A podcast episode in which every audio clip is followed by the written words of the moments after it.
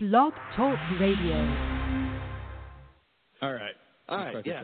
Uh, you guys want to start the show? Let's start the show.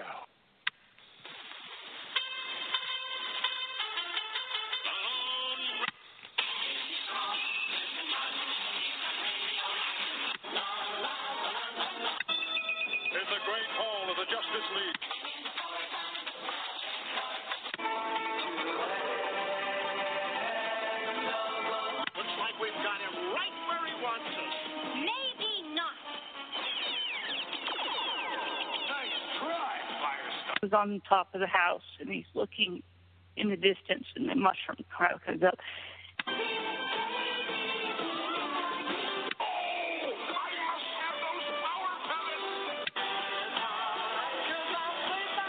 you know, suddenly there's a blackout and they lost all communication and what happens next? What what do you do next? We'll be right back. Um, I can't find the sugar. Good morning, Cerealites. Welcome to Saturday Morning Cereal. As always, your uh, your guide through these deep waters of pop culture. It is I, Dan Grimshay, and joining us for this ride, as always, is Marquis. Say hey to the people, Marquis. Hey, hey to you, Grimshay. Oh, and you people can just suck it. That's right. Well, I'm speaking to you specifically because we're here to celebrate the Jericho decennial.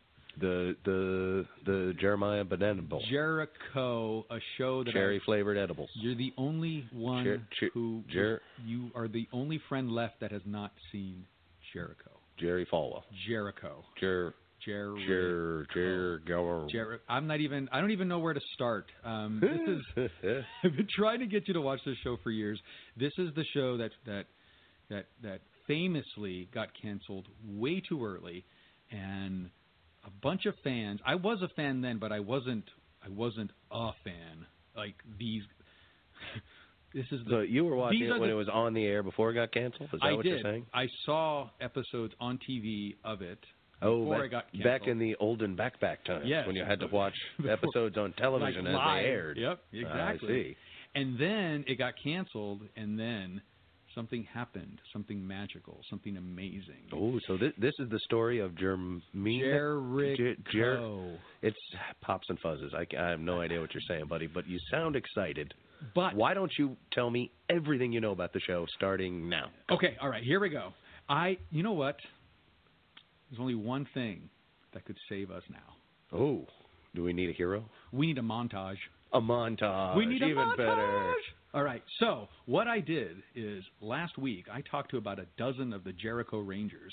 Who, who These are are these Jer- Jericho Rangers? They're the maniacs that sent CBS a whole lot of peanuts Oh, to get I've heard these of that guys story. to- yeah. Exactly. And so I rounded up a bunch of them with uh, with the help of some very lovely friends at the Saving Jericho uh, booth at San Diego Comic Con. That's right. You see them every year. Every don't you? You go down and hang out with your Jericho buddies. I do every, Every year, year. and I take a bunch of those cool tattoos that they give you, yeah. and I talk to her all the time. Anyway, this is awesome. That's right. I've been to that booth. That is a that is a passionate fan base. Absolutely. You guys are.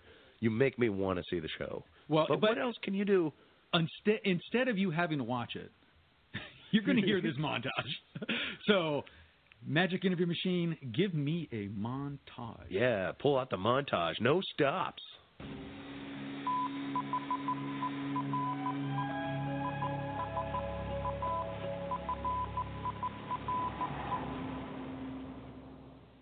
Uh, well, I am uh, here in Canada, and uh, I am a municipal politician, a filmmaker, and I own a movie theater. And I was and still am a big fan of the Jericho uh, television show.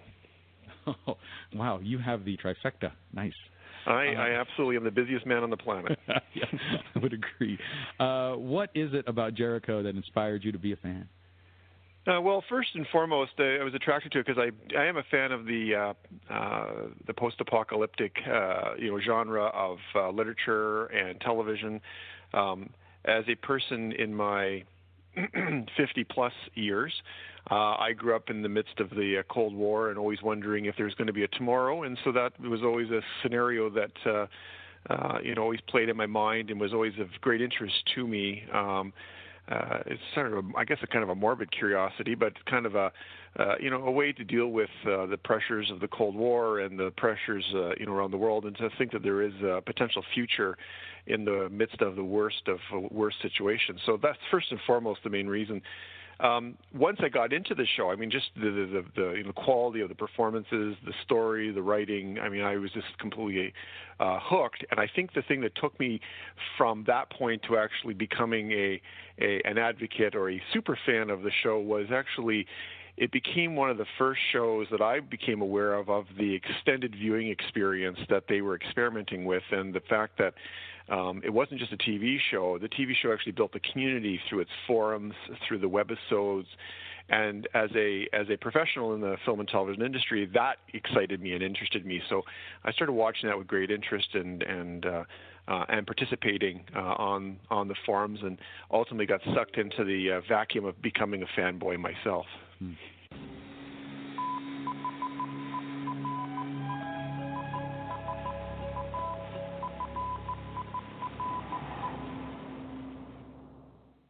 Jericho is a lot more of a, in my opinion, a fiction element where you know it's it's taking place in the real world with a real situation that could realistically happen um, in modern time with characters, people, and experiences that we can relate to. Uh, and for me, that really hit home, and it really uh, sparked the, the fandom of, of Jericho.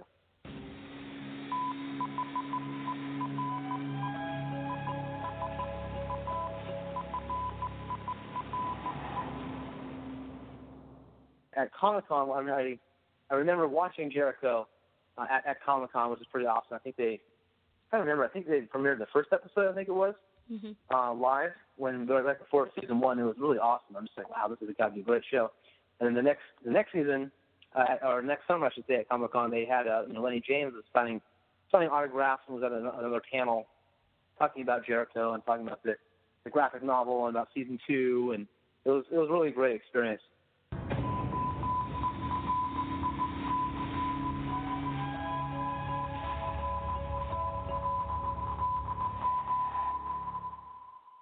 How have you participated in the fan campaigns? Well, when it was first um, aired, I guess, that Jericho was not going to be renewed for a second season. Oh, I was hot. Just like any other fan, I guess, of, of the show at that time. And I never really been that interested in a, in a show as much as I was with Jericho. I mean, I knew most of the the uh, the, the actors who played the characters in it. I mean, I've seen them on different uh, programs and stuff. So, and I know that uh, Gerald McRaney was one of my all-time favorites. I mean, I practically grew up watching any of his shows that he's ever done so then I I got I got onto the message boards and the, uh, on CBS, and there were just people ranting about how stupid you know CBS was about canceling the show, and and then there was talk about well, let's start a campaign to get them to bring it back, you know, and they were talking about other shows that have been canceled, like uh, Firefly. You know, and some of the things that the fan, the fandom has done to try and bring that back. So there were there were people on on the message board that were try, trying to get and organized to get a, pan, a campaign going. So then it was it was rolling and it was rolling, and so I was. Uh, ordering nuts and sending nuts to CBS. And Jeff Braver, Braverman, I think was his name, from Nuts Online, got involved and gave everybody huge discounts for order, ordering nuts.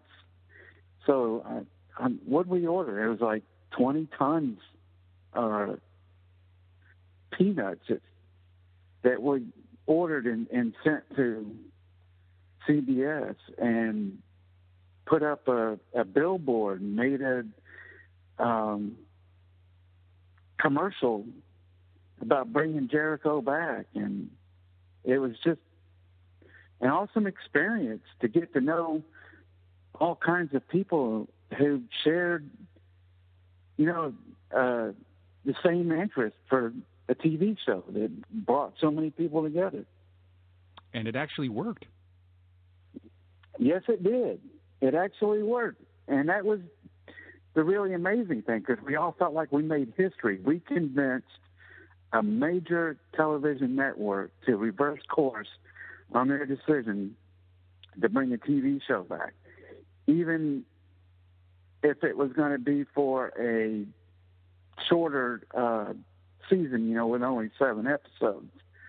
And that was another thing that really gained a lot of my admiration and respect was like Carol Barbee and Dan Shotz and um, a couple of the other writer creators who got involved and interacted with the fandom. I, I had never heard of that before. So it was just really amazing. I don't think it's happened since, to be honest with you. I, I can't think of another time where it's ever worked. I don't think it has. I mean, uh, I know it's been tried, but I don't think it has.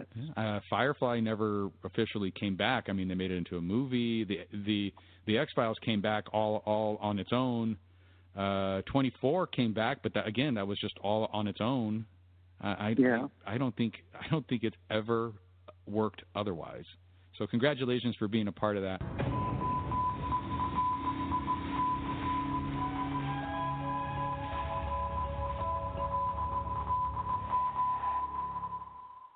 Well, my my major contributions were that I did a whole lot of images and graphics and things like that. Um, at one point, I had the opportunity to uh, to put together a little promo for CBS for season two, and uh, the fans actually raised some money to air a television spot uh, to get the show back on the air, which uh, I put together. And then ultimately, when Jericho was canceled for a second time and became comic books, uh, several of the producers contacted me, and I contributed the cover to the official season three uh, novel, um, graphic novel. Uh, I, I guess that's what it was. It was a compilation of the third season that was in comic books. So uh, those were yeah i kind of helped a little bit behind the scenes organizing things here and there but uh but i was probably best known for doing the media stuff. Was the graphic novel cover is that the one with the mushroom cloud? Yeah. Okay. yeah that that's that's it. All right. I read that one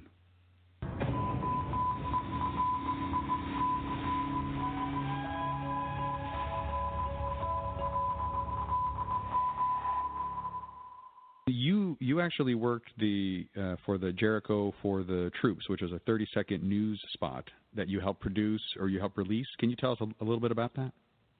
Yeah, initially um, I had been a fan of the, uh, watched the military channel, and three o'clock or three thirty in the afternoon, they the Pentagon would have a daily news channel, um, and uh, they would air it on the military channel too at the time.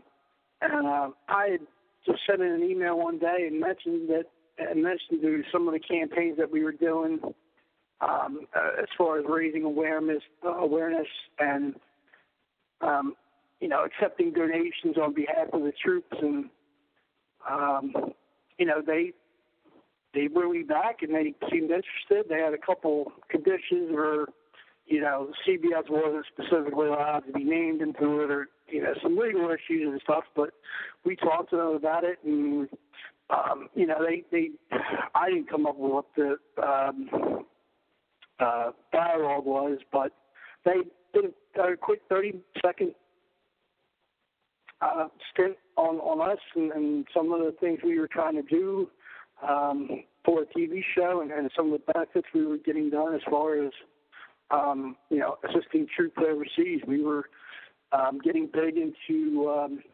uh, sending food items, getting people on, on the message boards to donate stuff to troops over in uh, Iraq. I had come across one guy who had Sergeant Neil was his name. He uh, he was stationed in Iraq, and one night he took the time to actually post on the CBS message board, and I happened to see it and started to run up a dialogue with him, and we quickly became friends, and, and uh, the rest of us started to uh, use him as a control point, and uh, we started sending out care packages, and, and um, from the last, you know, I can remember we sent close to uh, I believe over a thousand pounds uh, worth of um, good baby wipes, um, toiletry items. Uh, I sent my Xbox that I had at the time, um, games, uh, books, you know, all sorts of things that, you know, these guys needed for being in the field that they weren't really getting at the time. So, you know, we just kind of parlayed that into, you know, a Jericho awareness campaign and um, it was one way we were able to attract people to it.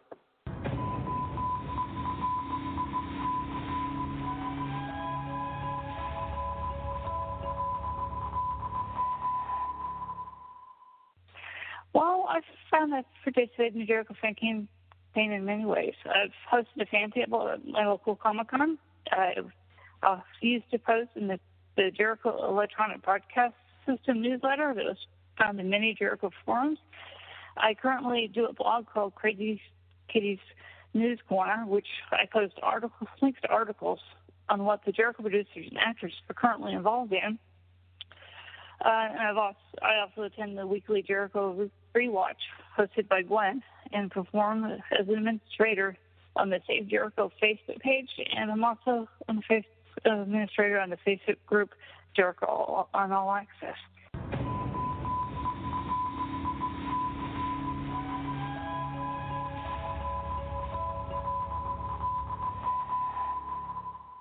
I don't know if you ever heard of the Welcome Home to Jericho event that was held in Los Angeles. Mm-mm, no, I didn't know. In 2009, it was a uh, charity event. It was almost like a Jericon, mm-hmm. the ones that were held out in what was it, Oakley, Kansas. Well, me and uh, uh, a few friends started up a Welcome Home to Jericho event. It was a charity event and it was to raise money for the troops. And we were going to um, sponsor uh, Operation Homefront out of San Diego. Hmm. And we had Gerald McRaney was there, uh, Lennie James was there, um, Brad, the guy who played Brad, can't Brad think of his name. Brad Beyer was there. Um, Alicia Coppola. Uh, Coppola, yeah. Coppola, uh, yeah. She played she, Mimi. Mimi, right. She was there. Um, we had like 30 different uh, cast members and crew that were there at this event. It lasted uh, three days Friday, Saturday, and Sunday. It was in April of 2009.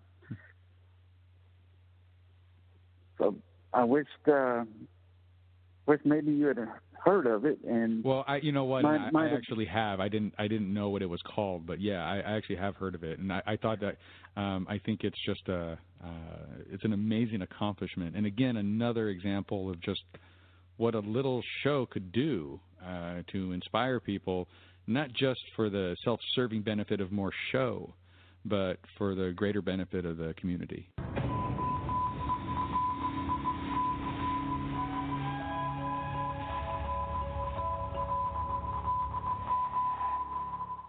Why is uh, the Jericho story still relevant? Um, I, yeah, I, I kind of think it's more relevant now than it than it probably was when it was released. Um, it it definitely, I mean, it kind of reflects maybe our fears. It kind of reflects like a just a, there's a bunch of philosophical philosophical questions on um, you know what's what's what's happening in the world and and what are kind of our you know subconscious uh, fears that that could happen and now 10 years after the original show it's I mean, do you, do you know who the Republican candidate is? Uh, I mean, I just generally the world is worse than we were there. I think um, you know Russia is getting shadier every year. Uh, North Korea has gotten probably worse in the last decade. So, if anything, the, the fears of 2006 are, are, especially now in this you know election election season and um, a decade later, is maybe even more closer to home for for many people uh, than it was back then. I would say it's more relevant. Yeah, it's, definitely. It's like something's getting ginned up, right? Uh, it's, yeah, it's, it's it, kind of it, fits, it fits even better this year than it did. I mean, it's just great. You know, uh, if you were to look at that show right now, if you know, mm-hmm. It's not be, because it takes place in this small town, and because Jake drives mm-hmm. around in this old muscle car anyway. There's nothing really about that show that couldn't take place now. I mean, really, I mean, there's right. really nothing about it that sticks out, right? It's absolutely in no way dated. It has a great Correct. shelf life. You, you, I mean, I just rewatched it before Comic Con, and I was like, wow, this is more pertinent. I mean, if if when when the when the the news came on there and it was all in Chinese and just kind of thinking, yeah, that nothing's changed. If anything, um, uh, yeah, our next uh, president might be a little shady when it comes to the the nuclear switch, and um, yeah, I mean, if anything, it's it's it's definitely held up. Um, yeah, absolutely.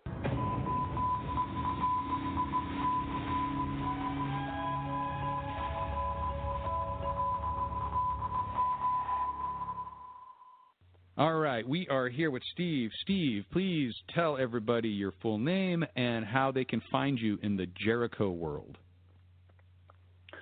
Well, hello. My name is Steve Wood, and right now I'm just on Facebook as Steve Wood. just Steve Wood. All right, I love it. Yeah. Uh, okay, okay. All right. Well, let's stick to the format here. Uh, what is it about Jericho that inspired you to be a fan? Well, when I first saw the um, promotion um, video for it before it first aired, I knew I was going to be hooked on it because I liked the concept that it was promoting, and and as soon as I saw the the the first episode, I was hooked, and I just well, I'm retired military, so that kind of uh, thing about terrorists or or bombs going off, you know, in- interested me anyway. So it was one of the things that hooked me on it. Sounds like it kind of scared the bejeebus out of you, and you kind of wanted to see how it all turned out. Well, it, it's it's a scary uh, thought that could actually happen, and, and so to see how that community would have handled it, see how the country would have handled it, and especially the um, the countdown videos that were played on the the website for each episode that was kind of like a, a documentary uh, kind of thing that explained what would happen if a bomb went off, the the radiation, the the um, lack of emergency preparedness, um, total chaos, and all of that stuff. I just feel like that society is not ready to handle some kind of major catastrophe like that. So to see it, how it would all be played out was really interesting to me. Did you kind of treat it like it was a survival manual? Kind of, sort of. Um, I know that on the message boards there were people that were listing different uh, websites for survival, uh, how to how to prepare. So, in other words, you know, how to become a prepper for something like that. Mm-hmm. And so, all of that stuff is really interesting. I mean, you know, nobody's really prepared to to be thrown back into the into the Stone Ages. So, what can we do to actually prepare ourselves for a, a major catastrophe?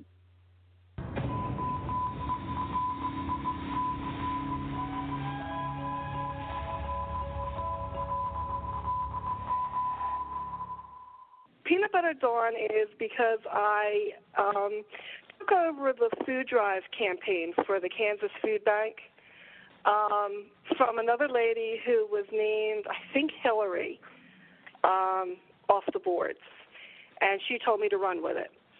So the peanut butter food drive was came about in I think 2008. It was coming up on uh, June when all the schools let out, and the kids that rely on food at the school wouldn't be able to have the food.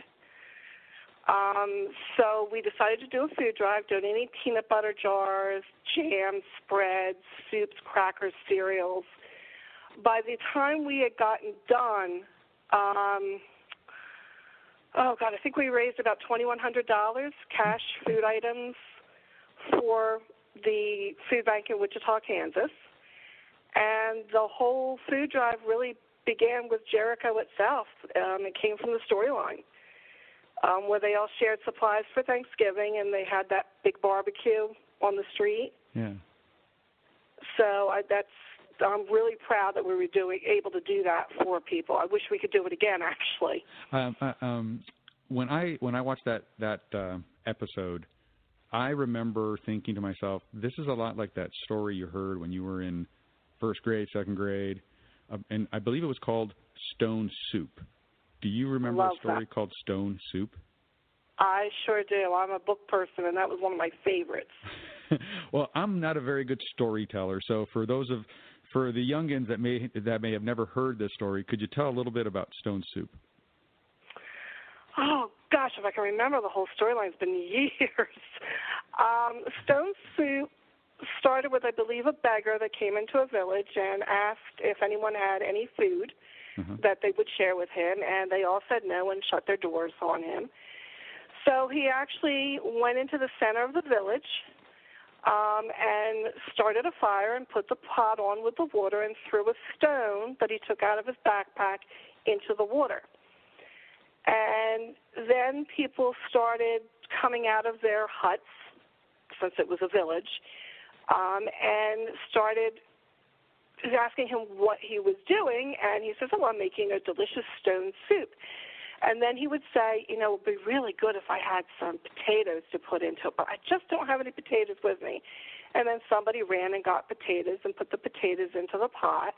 And then he went on with the story of, oh, God, some onions would be really great, or maybe some carrots. And then someone else went and got a couple onions, and someone else got carrots. And by the time they got done, they had a huge soup in a great big black iron pot that he was able to share with everyone. Yeah, and it's a it's a fable, correct? I mean, it's really about Yes, it is. coming. It's about coming together as a community, everybody pitching in, and wow, you can make a you know pretty killer vat of soup, I guess. Yes, you can. Yeah, and so No telling what might be there. and we saw that happening in I think it was uh, episode two of Jericho, um, if I'm not mistaken, and you guys made it happen, uh, and that is why you're peanut butter uh, peanut, Peanut butter dawn. dawn.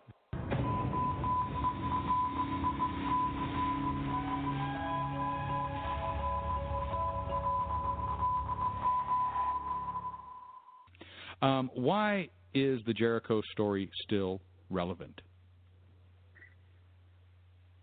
I think it's still relevant to the point where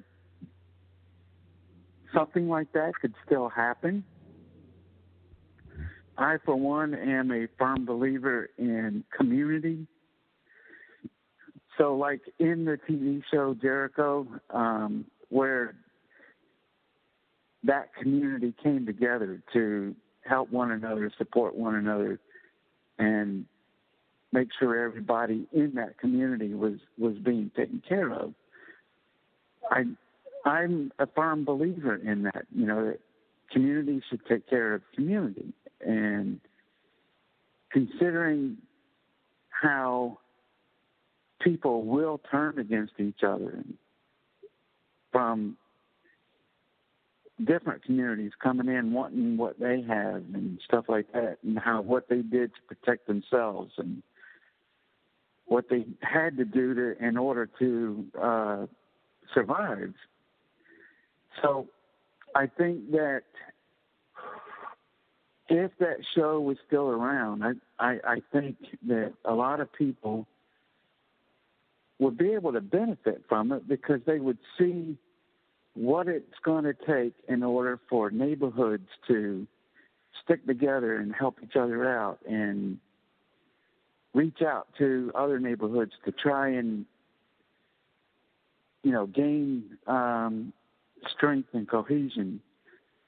People are going to have to reach out and and help one another and that's the only way that people are going to be able to survive. And i think that something like that is extremely relevant well especially today i mean look at all of the violence that's going around and the uh, division within the country i mean you can almost see jericho from back then even though no bombs have gone off but you can almost see the same kind of situation that is happening today. Woo! What a montage. That is illuminating, but I think it points out what I said earlier. This is a passionate fan base. I know, isn't it crazy? I mean, and that was those were just the highlights. I had numerous conversations and you know, and uh they were all believe me when I say this, they were all too short and mm. some people got left off of the montage, and I'm so sorry, but believe me, this this show's going to go four or five hours probably. It's going to go what? Now? I don't know. it's going to be close. This is a long show, so buckle up. And if you don't want to hang on the live broadcast, yeah. uh, you're driving from Ottawa to the Yucatan. This is the podcast for you, buddy. Exactly. Get this on podcast and listen to the rest of it later. Um, but one of the uh, um, we uncovered a a gem, a podcast natural when I was talking to some of these uh, rabid fans. Uh, she goes by the name of. You Holy say that Hobbit. like you're not a rabid fan.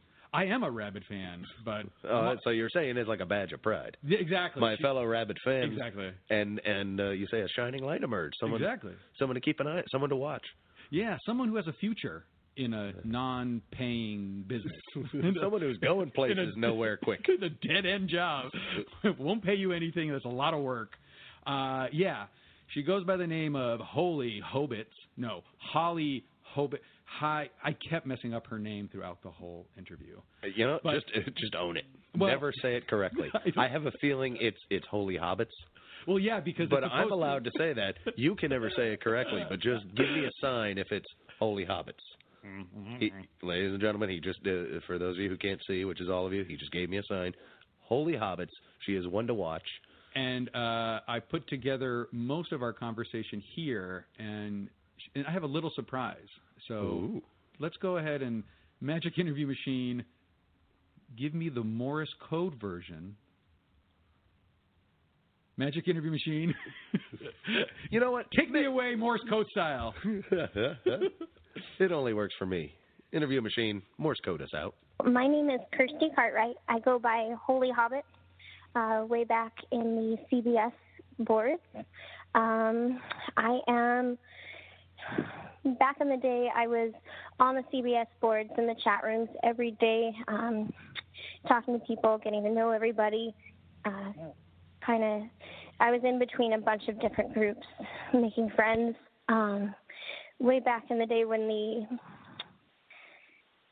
when the show was initially canceled, I did help send the nuts and emails and letters and postcards, everything I could think of to CBS to try to make it come back. So most people will know me from the CBS sports. Can you tell me what is it about the Jer- about Jericho that inspired you to be a fan?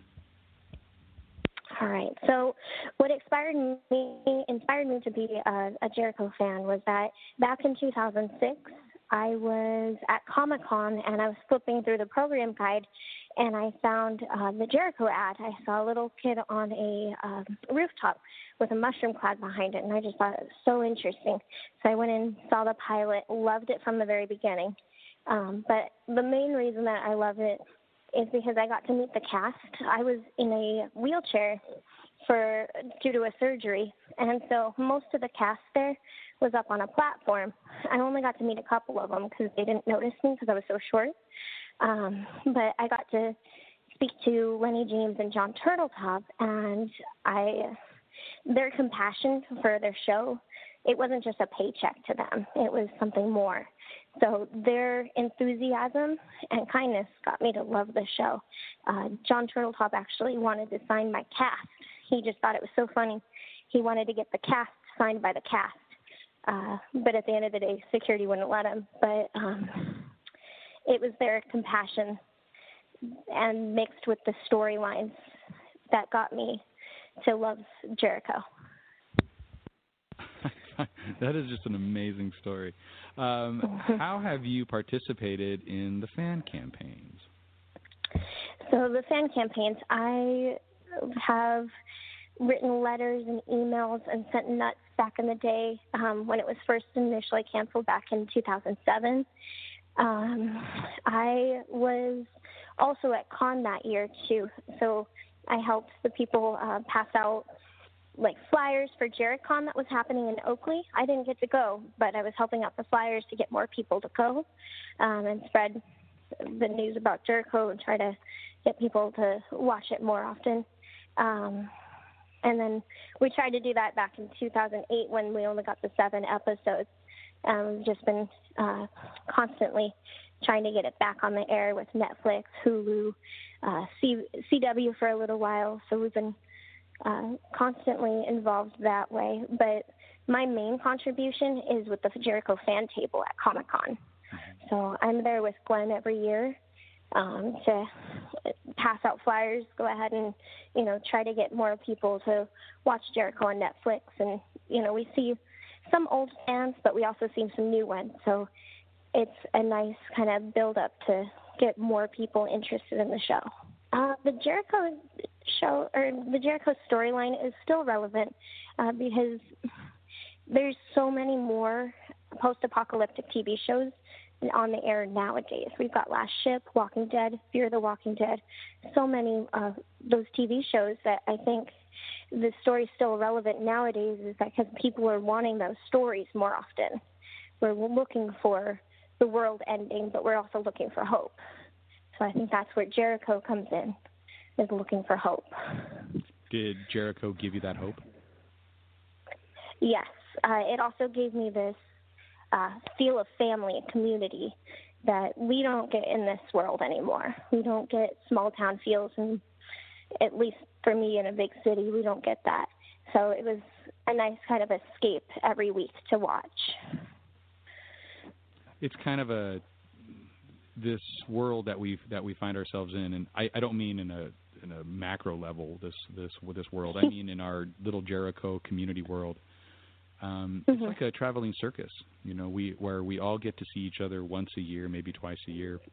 And uh, do you feel like that is kind of fulfilling that kind of need for that smaller community, that kind of closer, that close knit community? Yeah, I, I guess so. Um, yeah, um, yeah, we get to see each other a little bit. Um, I, I've gotten.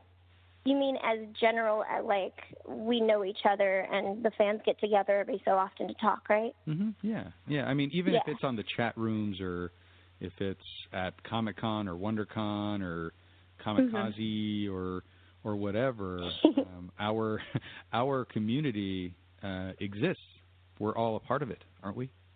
Right. Yes, and we we love our uh, Jericho fandom. Uh, since the CBS boards and some of the chat rooms have uh, gone since it's been so long, it's harder to stay in touch with a lot of our fan, our friends and fans of Jericho. Um, but we're still finding more and more ways, like through Facebook, to keep in touch. What would it mean to you and to the community to have Jericho back? I think it would be it would mean the world to us. Uh, we we desperately miss our show. It was our again our, it was our escape from everyday reality into something that yeah maybe it is a little bit worse than what we go through every day with the whole world ending, but again that hope in that show was there so present that it it just it was there for us every week and we the storylines you can just get lost and forget your own life and live through these characters and live with what they go through. Which And we- character we would definitely- you, um, which character do you see yourself most like? or who do you associate yourself with most? Oh gosh. I associate myself with a couple different characters. I'm a mix between Dale, the kid that worked at the store, Bonnie, the deaf girl, um, and Heather. I'm a little bit of a mix of both since it's been 10 years. Have you just kind of evolved from one or the other, or are you all these things at once? Um, I, I would actually say probably evolved a little bit. I would say probably starting off more as Dale and Bonnie, uh-huh. and then gradually Heather. As an adult, I see myself more as Heather, less awkward and more grown up. yeah, I agree. Heather did have that effect, right? She was a little, mm-hmm. you know, a little goofy, you know. Yep. A little, a little geek. nervous. She's the geek in all of us. Yeah, mm-hmm. I agree. So I think she's the grown-up version of both of them. Yeah, yeah, and you know, and she was, you know, she's not the same character at the end of season two as she is at the beginning of season one. I'm sure you, I'm sure you'll. Oh, not at all. Not, not, not mm-hmm. at all. She's actually a leader. Not and, at all. You know, she's, she takes charge. You know, actually, I take that back. There was little signs of her taking charge throughout, but she seemed to always be the girl behind. You know, the, the fly on the wall kind of thing. Uh, the wallflower, mm-hmm. I guess I should say. And by the time, yeah, yeah, by the time she kind of goes through, um, man, she's actually standing up to to a general. Yeah, yeah. Uh, the character of Heather, I think, is the most underplayed. I guess is the word I'm looking for. Mm-hmm. Uh, her character had so much room for potential, and there to be a major character, but she always stayed towards the background, but yet still was a leader, especially towards the end with Beck when she stood up to him. Mm-hmm, mm-hmm. I'm sorry, it was Major Beck. I think I said General. I don't want Major to get Beck. beat up mm-hmm. in, in the. I don't want to get beat up in the chat room.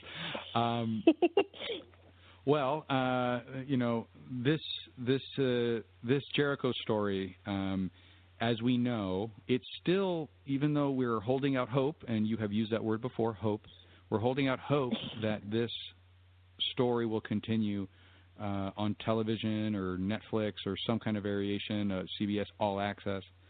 But mm-hmm. it does continue in comic book form. Were you able to follow up with your favorite characters? Were you were you satisfied with the comic stories that came out? Ah, good question. Uh, yes, I was able to follow up with my with the comics with my favorite characters. Um, I, my characters actually switched in the comics. Um, I loved how uh, Hawkins' daughter um, became this main uh, character in there. She grew up to actually kick a lot of butt in that, um, but it just still wasn't the same it had all the the same storylines and everything that I was looking for. It's just not the same without the actors actually portraying what they're what's happening in the book. It doesn't have as much not meaning. It doesn't have as much of a kick for me. Um, I don't remember it as well. Mm-hmm. Um, for me personally, through Netflix, I I played Jericho all day. If I'm at home doing chores or anything like that. It's always in the background because I know every scene. I don't get to do that with the comic book. I think I've only read the comic book maybe twice, maybe three times through, Mm-hmm. whereas the the entire first season, I can tell you every clip of what's going to come next in the episodes. I'm the same way. Like when I'm, uh, I just put it on. Uh, I'm vacuuming Mhm. or whatever, and it's just on because I don't. Exactly. I don't. I don't even have to like be looking at it. You know, I, I know what the Mhm. I know what the pictures are. Uh, absolutely. Exactly. Yeah, uh, and we encourage everybody to do that because that's more views, that's more clicks, and it makes the show look popular, right? So you know, Mhm. If you're out there and you're bored, you just you know put it on. Uh, it's it's just as good for me the 25th time I've seen it as it is the first time I've seen Mhm. it. hmm Yeah, and I've actually put Jericho down on the back burner for the last three years. I don't think I, uh, I'll, I'll say maybe two years, because there was a couple sick days in there that I put it on. Um, But I'm actually for the 10th year anniversary rewatching it, and just fell in love with it all over again. hmm It doesn't get old, no matter how many times you see it. Yeah, and it doesn't seem to get dated, right? I mean, Jake drives around Mm-mm. in this old muscle car. Um, you know, the only cars that that work are the ones that don't have a computer in it. So you don't really Mhm. have this problem with it get with it looking old. It could it could be it could be on right now and that show will look brand new, right? Exactly. Even with the music too, because Mm-hmm. the music was like brand new for the the time, and those songs are all still relevant. Um, it changed a little bit when it went from TV to DVD because they didn't have as much rights, uh, from what I understand. Um, but all the songs that they picked are all very prominent songs. I'm like, yeah, I have that on my iPod. You know, it's like it was yesterday that it was just on. And didn't it And it didn't hurts. it really really really make Coldplay a badass band? It really did. I love that part where it's playing that. It's kind of like that marchy kind of Coldplay song, and um, hmm uh, and it's just and and you see. I think it's um, Stanley. He's kind of running through the field. He's got the he's wearing all black because he's training to be a ranger, and I mean. Hmm They really made Coldplay badass, and I don't think Yeah. Cold Coldplay are many things. Badass isn't usually one of them, and Jericho pulled Yeah. off. it really did. Yeah, absolutely. Yeah, it. Yeah. Uh, Um, you know, since I, I I do have you on, and uh, we're gonna go a little bit more off script. I hope I hope you don't mind, but I'm I'm really having fun. that's fine. Okay. Um, Okay. You're the first girl that I talked to today, so I want to I want to get totally chauvinistic here, and I want to talk about the romance uh, between uh, Jake and Heather, and then you had Jake and I'm sorry I'm, I'm spacing your name real quick. Uh, um, Heather. uh, no, well it's Heather, and then it's uh, Ashley Scott's character. I'm just Oh, Emily. Emily, Jesus. okay. Um, all right, all right. So I know how you kind of put yourself in Heather's shoes. Uh, what about Emily? What did you think of her? Uh, what did you think about that relationship? You know, because she was about to get married, right? Um, you know, Mhm. how did all of that work out for you? How do you think that Jericho handled romance?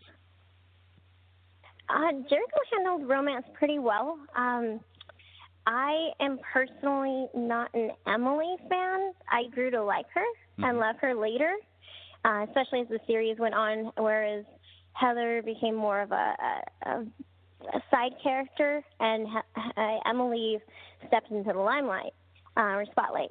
So I felt that the first couple episodes didn't do Emily justice. I, I felt like she was a not a fully rounded character yet, which later on we find out, you know, more about Jonah, her dad, and you know, all, Roger, her fiance, and all of that comes into play, and so you learn to love her.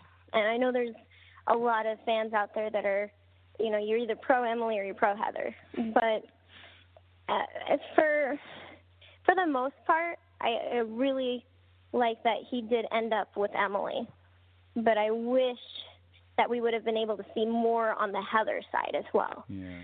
because they did play that kind of toying between the two of them.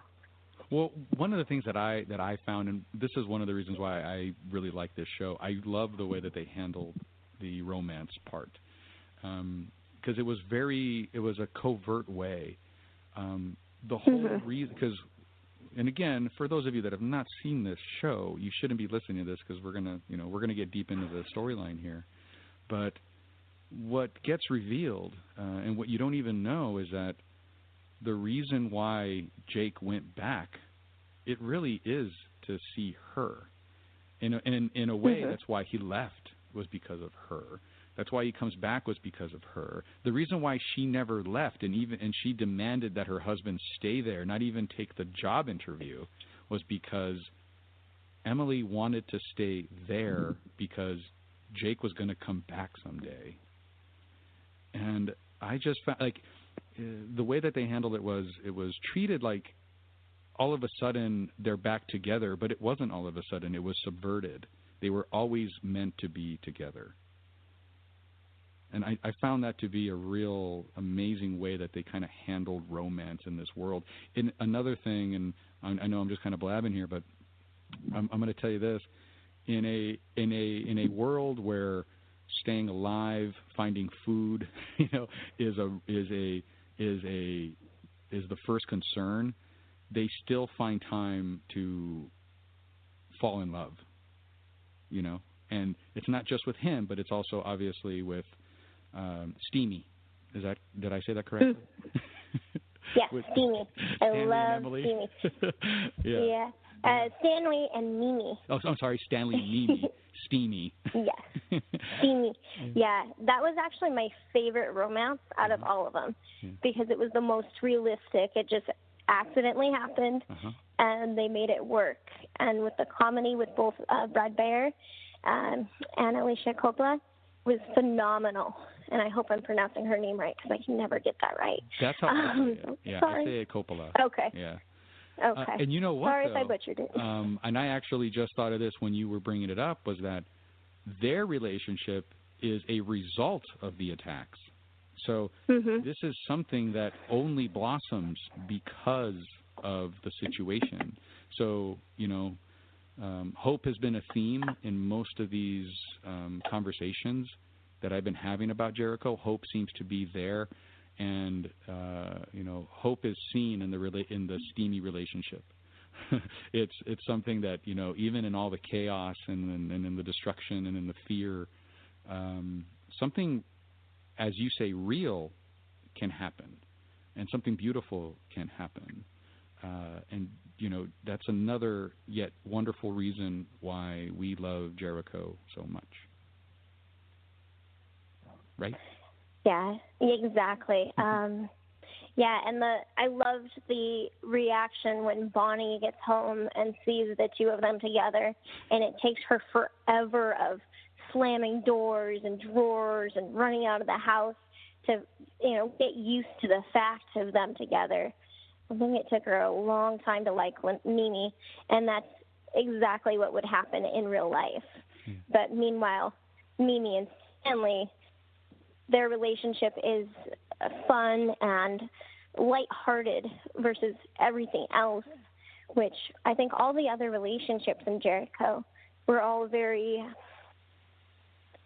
I, I would say probably more difficult than theirs. Mm-hmm. They had fun, and as you said, it was a beautiful relationship where all the other ones were more harder. They had to work a little bit harder, or there was just terrible situations going amongst them. The one I'm thinking of is Mary Bailey and Eric, Oh, yeah. and Eric's wife.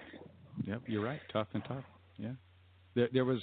You're, you're right. Yeah, that one does seem to be the one that kind of had the clearest path, the clearest path, and um, but it obviously, it obviously didn't go that clean um, in what happens to Bonnie. And at the end of it, it, it, you know, if you weren't convinced enough that Bonnie completely and totally accepted the steamy relationship, um, Mhm. we all know what happens. And when she when she throws Mimi into the closet, she slams the door and she takes the shotgun and she fends off um, uh, the uh, Ravenwood, you know, um, attackers, and she sacrifices herself for for Mimi, and you know, she just wanted to. She wanted her brother to have this life because he sacrificed his life to come back and take care of her. Mhm. And you know, I'm getting chills just talking about it, and how how how beautiful that was. you know, um, people that don't people don't get why uh, a group of fans would go through the cost and the time and the emotional drain to send thousands of pounds of peanuts to a studio. They obviously they obviously have never met Steamy. They obviously have never seen the Mhm. show, right? Exactly. Exactly. Yeah. Yeah, the it was the the hardships were so thrown amongst everything. Every character somehow managed to overcome everything for the most part. Um, it, it was in a phenomenal show. Um, you don't find a show like this on the air now nowadays. I've tried so many new shows, and none of it has that kick, that compassion for its characters. No. I've not once been able to find that sense. Uh, yeah. Yeah. I totally agree. I think the best, the single best scene, uh, and and this is in its in its writing and in its performance, especially from Alicia Coppola, um, was when she was in the hospital after you know she was saved by Bonnie, and she's asking where you know where's where's where's Bonnie? Where's because it's it's not it, it doesn't even occur to her that something so awful could happen to such a wonderful person, and Mm-hmm. when it, when she hears about it and she I think if, if I remember correctly, she kind of puts her hand over her mouth and she's just like in denial and she there's just tears in her eyes and there's just this this horror that she expresses.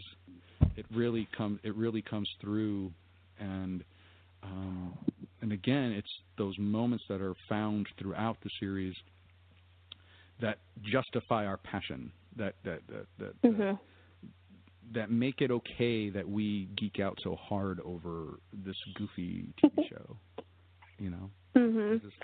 Yeah, I have I have so many people ask me, "Why are you still doing this after 9 years? Why are you still doing this after 10 years?" Mm, Go watch it and come back to me and tell me how you feel. Like, and I've done that. I have my my Jericho DVDs are completely ruined, with the exception of the second series that has. Yeah, Hmm. I've given them out to so many people. I actually don't know if I got them back from the last person. Now that I'm thinking about it, because I haven't seen them in about. you have to just kind of assume that they're just going to go away. they're yeah, not going to come I don't back. know where they are. Yeah. Well, and you know what? yeah, And- but and- they were and- worn out. and this is a special note for everybody is that it's you know um i've i've had eight conversations about jericho just today and Mhm. uh, many of them have pointed out that very first image of the of the boy uh, when he climbs up on the roof and he sees the mushroom cloud and i i totally agree that's a lasting image and it's it's it's awesome i mean literally awesome to see that image it's on the Yeah. posters and it's it's on the DVD cover, I think. It's on the Netflix um, cover or thumbnail Mhm. or whatever. But for those of you that are for some reason listening to this and still haven't seen it, uh, for those of you out there that haven't seen this, or as advice for for friends of yours that refuse to see it or won't see it or have tried to see it, as good as that first image is of the mushroom cloud and how awesome that is, this show gets amazing as you watch it. You know, as, as it, it just builds and it builds and it builds and it builds. So that passion wasn't found in one episode. It's found throughout the whole series, and and um, it's found through people like you. So thanks. Yeah, thanks, holy hobbits. You, damn it, you said it right. Yeah, well, I'm allowed to. But honestly, no, I actually got a chance to uh to meet That's right. Holy Hobbits. She she really is a natural, and you can tell she loves this. And I hear she may or may not even be dipping her toe in the podcasting world with a special Jericho. Is there any truth to that, or the, are these just trade rumors? Well, yeah, there's uh, there's there's plans in the works to produce a Talking Jericho podcast Oh, that will run on Saturday nights, and it will be all Jericho all the time. all Jericho, all Saturday. yeah. Well, yeah, we we are actually working on that, and uh, let's hope that the CBS people figure this out, give us this show again, and we'll have something new to talk about. How about that? yeah. But until then- otherwise it's just Jerigoing, Jerigoing, Jerigon. Oh, wow, that was very labored. I'm. Hey, it doesn't matter. Now that I'm saying Jericho correctly, I'm all show. There's going to be plenty more where that came from. Okay, all right. Well, hold off to hold off on your next Jericho joke because we had the amazing Joke-a-toe. opportunity. The what now? Jokato. It's all right. It's a you'll you'll get the rhythm. You'll get the rhythm. All right, all right. So we had this amazing opportunity. There, uh, one of the characters, and again, I know you haven't seen it. So one of the fan favorite characters is Deputy Bill. Okay, uh, and he's played by awesome actor Richard Speight, you know, like the number eight, Richard Speight Jr. Ooh. And um, he is the star of this brand new movie called Evil Gene. And when I was putting the pieces together for the Jericho special, the Jericho Decennial, I get offered Richards Jr. because he's in this awesome movie. And I said, "What? It's Providence." I mean, it's things are- Providence, it's- I tell that's, you. That's what it is. And I'm like, absolutely, we want to talk to Richard Speight. Little did he know that he's going to be talking about Jericho most of the time. But we did watch the movie Evil Gene. It's available right now on Amazon, uh, maybe iTunes, more more than likely, and it's available at Blockbuster. Uh, just run, you know, walk over to Blockbuster and pick up uh, Evil Gene. Yeah. Um, Go out, get it now. Don't don't wait for it to come on HBO Jared Go. wow, you are going to stick. with Oh, this this is far from over. So, all right, now this is the big surprise: is that heck, holy ho- Ho- holy hobbits. holy hobbits agreed to actually join me here in the studio to interview Richard Speight. That's right. That's That's, right. right. The And- surprise. She came in live and in person. Uh-huh. This tape recording you're going to hear. She was live and in person Every- in the studio with you. I, I just I hope that sets the stage for the listeners. Yeah, well, how about this? Magic interview machine, Morse code me.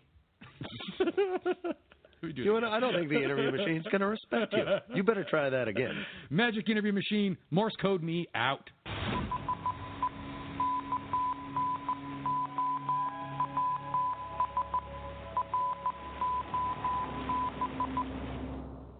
Uh, we are on with Richard Speight Jr. He is a film and TV uh, persona number one. You're you're in a lot of stuff. Um, I've seen you in Justified.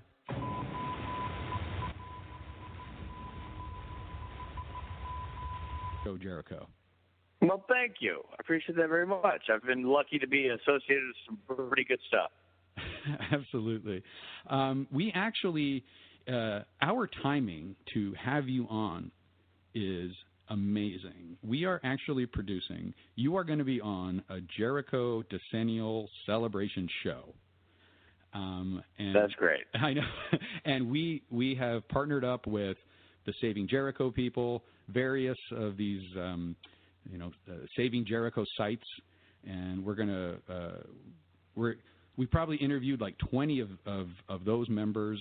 Uh, you're you're going to be on this show, and for this very reason, uh, we actually are bringing in a guest interviewer. And the reason why we're bringing her in is because you remain one of her great white whales. She's met everybody in the cast. She's a huge fan of, Wow. and but she's never met you. So I would like to introduce you to Holy Hobbits. Holy Hobbits, take it away. Hi, Richard. My name is uh, Holy Hobbits. I go by Kirsty as well.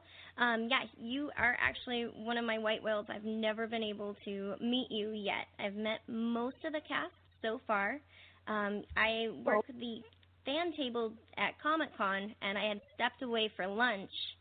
And One of the one times you did stop by the table, and I yes, I did because I did stop by the table one time, like two years ago, and you weren't Mhm. there. Yep. There you go. so I'm really excited to be interviewing you today. And I think well, you're doing a my pleasure. Job. Yeah. Thank you. All right. So right now, um, I, with the whole Jericho uh, 10 year anniversary, um, I kind of wanted to get to talk to you about your new movie. Uh, I got to watch The Evil Gene, and I thought it was pretty awesome. Um, Good. I'm glad you liked it. Yeah, it, it kind of had that Twin Peaks feel to it. I liked the twists and the turns throughout it. There's not much I can say without giving away the ending, though. Uh, but your performance was on point on that one. Thank you very much. Appreciate it. Absolutely. Look, I thought the director and writer Catherine Taylor really had a great idea and script in that movie, and you know what she lacked in budget, she made up for with ingenuity and and clever storytelling. And I thought I thought it turned out to be a really fun film. Um, I, we have we have seen you in a lot of TV and in other movies and stuff. Is this your first like you know a you know first credit starring role? I think no, I did another movie. I did another um, indie film that was uh, uh, mo- more of a rom com film where I was the the the main guy. But th- but that makes it only number two. There's not a lot. You know, that's usually not my thing. So it is a rare occasion, and it was the first like drama where I was the first banana. So that made it interesting as well. Well, I, well, I also got a chance to see the, you know, one of my many privileges of hosting this show is that we get to see these movies even before they're out. Although this one is available now on Amazon, but I didn't have to pay the seven bucks. But we do encourage Sure. you guys to go out there and see it. Uh, we think it's good. Um, so, how, how did you get involved with that project? And don't worry, Holy, we're going to get to the Jericho stuff, but we have to We'll get to Jericho. Yeah, yeah. Well, I got involved in Evil Gene in a really kind of unique way. I was at the uh, Savannah Film Festival uh, supporting uh, a short film that I'd written and directed called America 101.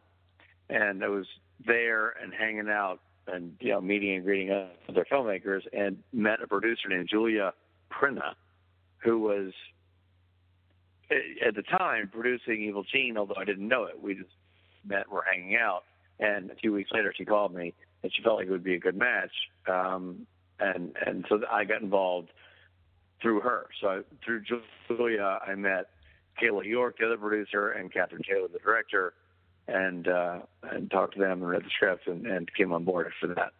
When you were out there and when you were trying to get this uh, movie going, what did you think when the when the material was was handed to you when you first read it? And again, without spoiling anything, because this is a brand new movie. Um, Right. Yeah, Uh, so uh, you know, with, without tipping tipping uh, the cap towards anything, I just thought it was a really clever idea in terms of what it was trying to say. You know, it it it it's going down a a, a dark subject matter. It's tackling a, a pretty sophisticated subject matter, and I thought it had a really unique angle on it, and that's what made it interesting to me. Um, and and it was well written enough that I felt like even in a low budget format, you know, it had a strong enough story where it could it could be told and be told in a creative way to, to make it still a, a, a gripping film. But I think I think Catherine pulled that off. Yeah. And it, you know, it doesn't look like a low budget film. I mean, the the effects were were on were on point. Um, graphics at the beginning were, you know, again Mhm. great. Um, and uh, I just I didn't feel I didn't feel like it got buried like in that this is on a budget type of film. You know, I think you guys. Well, I, I, I think it's great. I think it speaks to the to the caliber of the crew. I think uh, the producers and, and the director assembled a really talented group of people to do, you know, who, who were who were drawn to it for the same reason I was, which was it was a great idea. It was a it was a really clever clever idea with a clever uh, kind of hook to it that I won't discuss because I don't want to give it away. But it was it made it really interesting. Well, just a little bit of uh, of of a background on the story. It's basically um, scientists figured out that there's a evil gene, and it's what's kind of causing violent violent ten, violent out yeah. It's, yeah, school shootings, murders, that kind of stuff.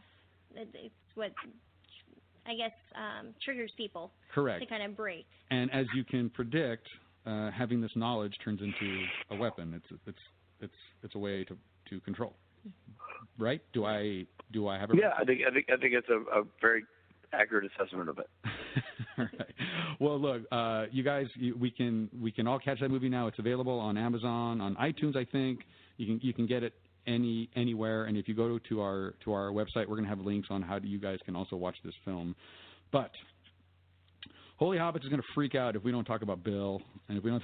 And you know, the, the the other thing is that one of the things that I want you that I want you to know, Richard, is that you know, whenever a fan, I'm a big fan of Jericho also, which is why we're going to produce this thing and, and, and, and why we're so excited about talking about it, is that we go out, when we're out scavenging in the world for our entertainment, we occasionally run into people that we know and we see and that we love.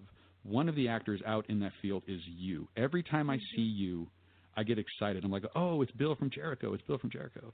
And so whenever I see you, so um, we all want to know what you've been up to. What are you doing next? And I'm going to let Miss Hobbits take over. Go ahead. All right. So, um, I just I wanted to thank you for being in Jericho. I loved your character of Bill in there. Um, it, it just was phenomenal. I actually just watched uh, Jericho again this week. Got through it in a week, and I caught a couple things that I didn't catch before. Um, that points to your other uh, films and movies and TV shows you've been in. Um, in the second to last episode of the series, uh, when you, um, I guess, dress as the other soldier when you're trying to take over the convoy, you've actually got right. a, another uniform on and it says Muck on it, which points to Band of Brothers, which I thought was awesome. Isn't that cool? That was not my idea. That was the idea of uh, Steve Scaia and Matthew Federman, who were writers on Jericho, who happened to be big Band of Brothers fans, and and so they came to me and said, "Can we do this? Is it just because this would be awesome?" And I actually uh, loved the idea, but I checked with the family first oh. of the guy right. uh, of Muck, you know, because I didn't want to do that. I didn't want to do something that felt um, disrespectful right. to the actual person whose name was Muck, uh, who I portrayed in Band of Brothers. Uh, it's not a gimmick, you know, it's not a cartoon character; it's a real person, and I, I wanted to be sure that they they understood that it, that was being done out of affection for the series and for the you know the men represented there. So I checked with them first, and and they thought it was awesome, and I thought it was a really neat, you know, very deep but cool tip of the cap from those guys to uh, that series. So uh, I, I loved I loved that. Yeah, that was awesome. That made my night when I found that. I I actually just learned about it for the first time just now, so that's really cool. I didn't even know that. That's great. Yeah, Yeah, it, yeah. it was really. It, not not everybody cast it because why would you? You might not look at the name tag, but Mm-hmm. that's why they did it. 'cause It would be it would be something for people who are paying attention, and it would not bump for anybody who wasn't. You know what I mean? Well, and since and since we're just geeking out over Bill here, one of the things that I find myself saying, I don't I don't know I, it it's it's the it's the line or it's maybe just the way that that you that you say it, but it's when they're trying to figure out where they're where they're keeping Jake, and then you and I think the other uh, deputy, you guys go hog farm. I, just, I love the way you said it. I love the way you said it. It makes me laugh every single time. Um, you know, and I guess just as like one of those, you know, ultra geeks, and I just kind of want to know everything about this show. Was did you have to do that take over and over again, or was that like the first take? No, that's the first take. Uh, the the actor you're referring to is Bob Stephenson, Okay, and Bob Stephenson. Bob is uh, uh, a he's a phenomenal actor Uh-huh. and also producer and filmmaker in his own right. Um, and Bob and I just immediately clicked. We uh, we we we got each other's sensibilities. We are similar enough to understand each other's rhythms and different enough to, to bring something different to the table. And at the time, not anymore, but at the time, Bob lived about a mile from me, so we were actually carpooling to work together because we were pretty much in every scene together. Which you know, in Los Angeles, nobody carpools, so that was a rarity in it in itself. And the fact that we'd be on a TV show and actually live near each other and and do that was was awesome. And Bob and I just kind of under we we we, we shared the same vision of what the tone should be, and, and we were able to pull that kind of stuff off without much effort. So that that made it awesome. Uh, I actually had another kind of kind of question. This is a little bit deeper, and sorry if I'm interrupting your your interview with Richard. Um, but there was there was something that I kind of noticed between your relationship with with with him is that you guys were on different sides politically, and there was Yep. a time where you guys were together. You guys were both locked in a trunk at you know at the beginning, and then you guys start to kind of drift, right? And then you know this is over the election of of um, uh, uh, Gray. Gray, uh, Gray Anderson, sorry, and then um, and then by the end, you guys come back together, obviously, because you have to, and that's that's what we're doing because we're all we're all in Jericho, we're all in this together, and then you guys are back together, you know, at at the end, you're you guys are both at Bonnie's, you know, um, uh, uh, at her at her burial. You guys are both together on the very last moments of the series. Um, what are what were some of the discussions about that kind of dynamic and about how you guys kind of represented, in my mind anyway, the kind of plurality of the of the populace? I thought it was a really, really interesting way for the writers to explore that because you know exploring political differences is not new ground, but taking guys who are you know essentially partners, and in in our case the only partners because everybody else is gone, and and creating a division within that and in, in some characters. So it's not even an A story. It's just sort of a, a very lightly touched upon but noticeable nonetheless story point of them drifting apart in in very uh, challenging times. Two things thought were interesting about it. You know, the the thing about uh, Jericho that I find fascinating as an allegory is it sort of its view of America, whether it be post-apocalyptic or non-post-apocalyptic. Um, the uh, the deputies have a a rift politically in, in how they think things should run. But at the end of the day, when decisions are made, they still work together to be sure things are handled correctly in terms of law and order. So they have a micro opinion, but a macro view of, of how society should function. And I think that's really interesting because, in, in a way, I think that's how it's supposed to work. It doesn't always work that way, but I feel like it was a great opportunity to sort of display that you can really vehemently disagree, but still partner up to do the right thing or do what you think is right. Yeah, and um, it was a it's it's interesting that in the in the show they they make it a point to have their election, and even though in my in my opinion the wrong man won, um, still um, the the other town didn't go through those steps. They did not maintain their democracy because when it is working at its best, it is personified in the you know in the deputies relationship. And right. yeah, and it's it's just yet another one of those examples of why this show was so great, so amazing, um, and it still baffles me as to why it was canceled. Um, you know, I, I will I will go. It, it's really interesting that this show was canceled, and I think everybody was surprised that it was canceled. Um, I think if CBS could could rewind the tape, they wouldn't cancel it because they replaced us with kids on a ranch pretending to be grown up, and it died within minutes. really? It was, you know, that's what happened. Yeah, they had a they had a reality show about kids living on a dude ranch. I mean, like, it, it wasn't like there was a we we fell into a weird uh, gap, and you know, people who I don't know who would study this, or anybody who studies sort of the, the metrics of TV history would find this interesting because at the same time I was working at on Jericho, I was working on Supernatural. Supernatural started on CW or WB that became CW and developed this huge web audience had a lower profile because of a sort of a not it was not on the big one of the big four networks and it sort of built this brand and now has become this phenomenon with a giant internet presence at the same time jericho started on cbs and had one of the biggest after airing viewings of any TV show to date at that point. But there were no metrics to monetize that. It didn't mean anything. It was merely numbers on a page. So CBS could look at this and go, great. We have a lot of people talking about us online. Cool. Keep in mind, back then, online didn't mean as much as it does now. And people are watching us on DVRs. Great. Neither of which we can make money on.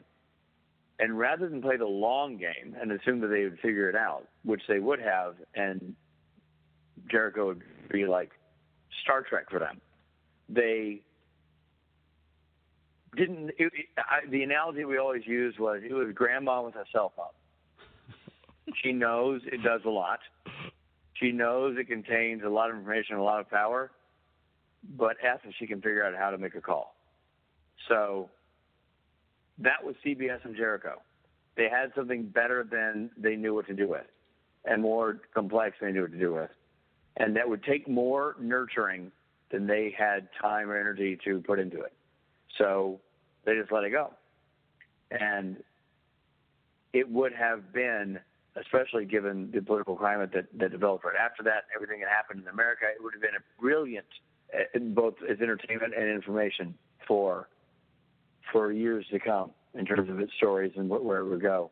Um, and everyone, everyone involved in that show, from the creators to the executive producers to everybody, knows that. It's just one of those things where at one point, a couple of guys in a room, gals in a room, lining up a TV series, putting note cards on a board, moved us off, another one on, and that was it for that. And just because it just didn't make sense at the time, you know, on on, you know, back then CBS was number one on the network, number one network. If we'd been on NBC, we'd have been a freight train hit with our numbers. If we'd been on ABC, we'd have been a freight train hit. If we'd been on the CW, they would have given us enough time to try to find our audience. We just happened to be in the wrong place at the right time. And you weren't a CSI, so it just wasn't going to work.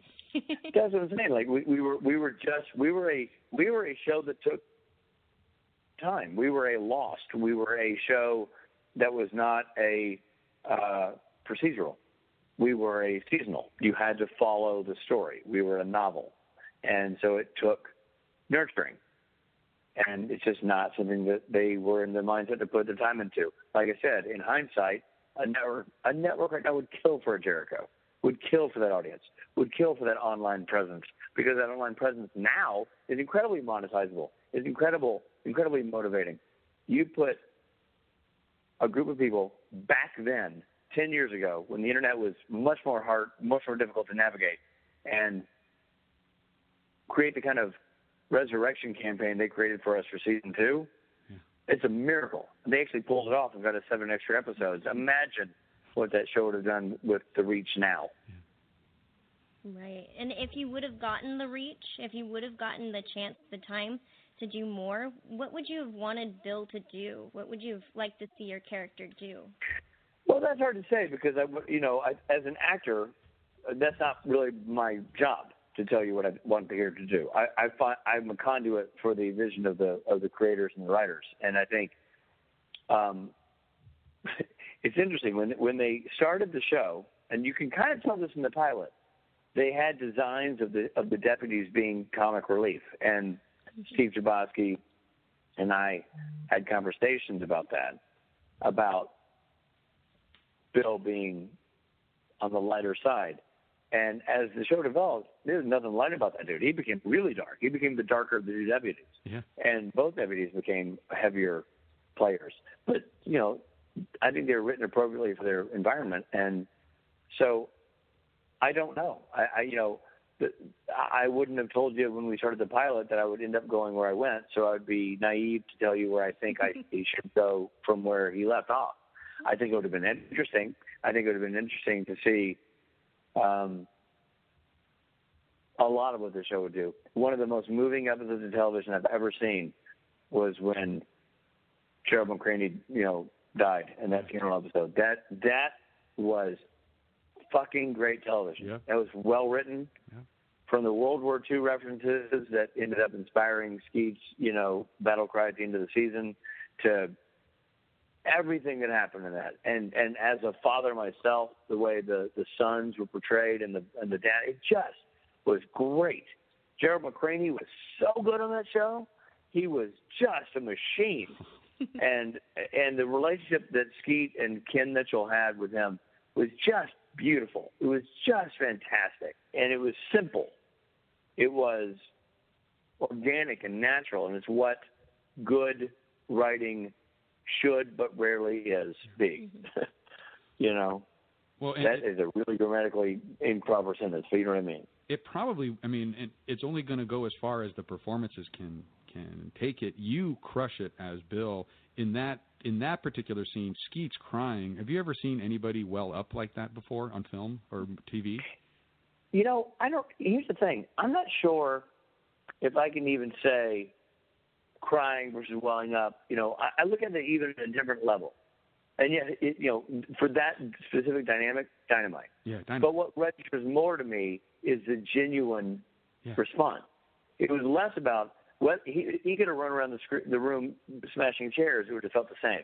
It was the genuine connection and loss, especially from the prodigal son losing the only person who believed in him moment moment that and then the sort of well, I guess I'm a man now moment. It was just beautiful.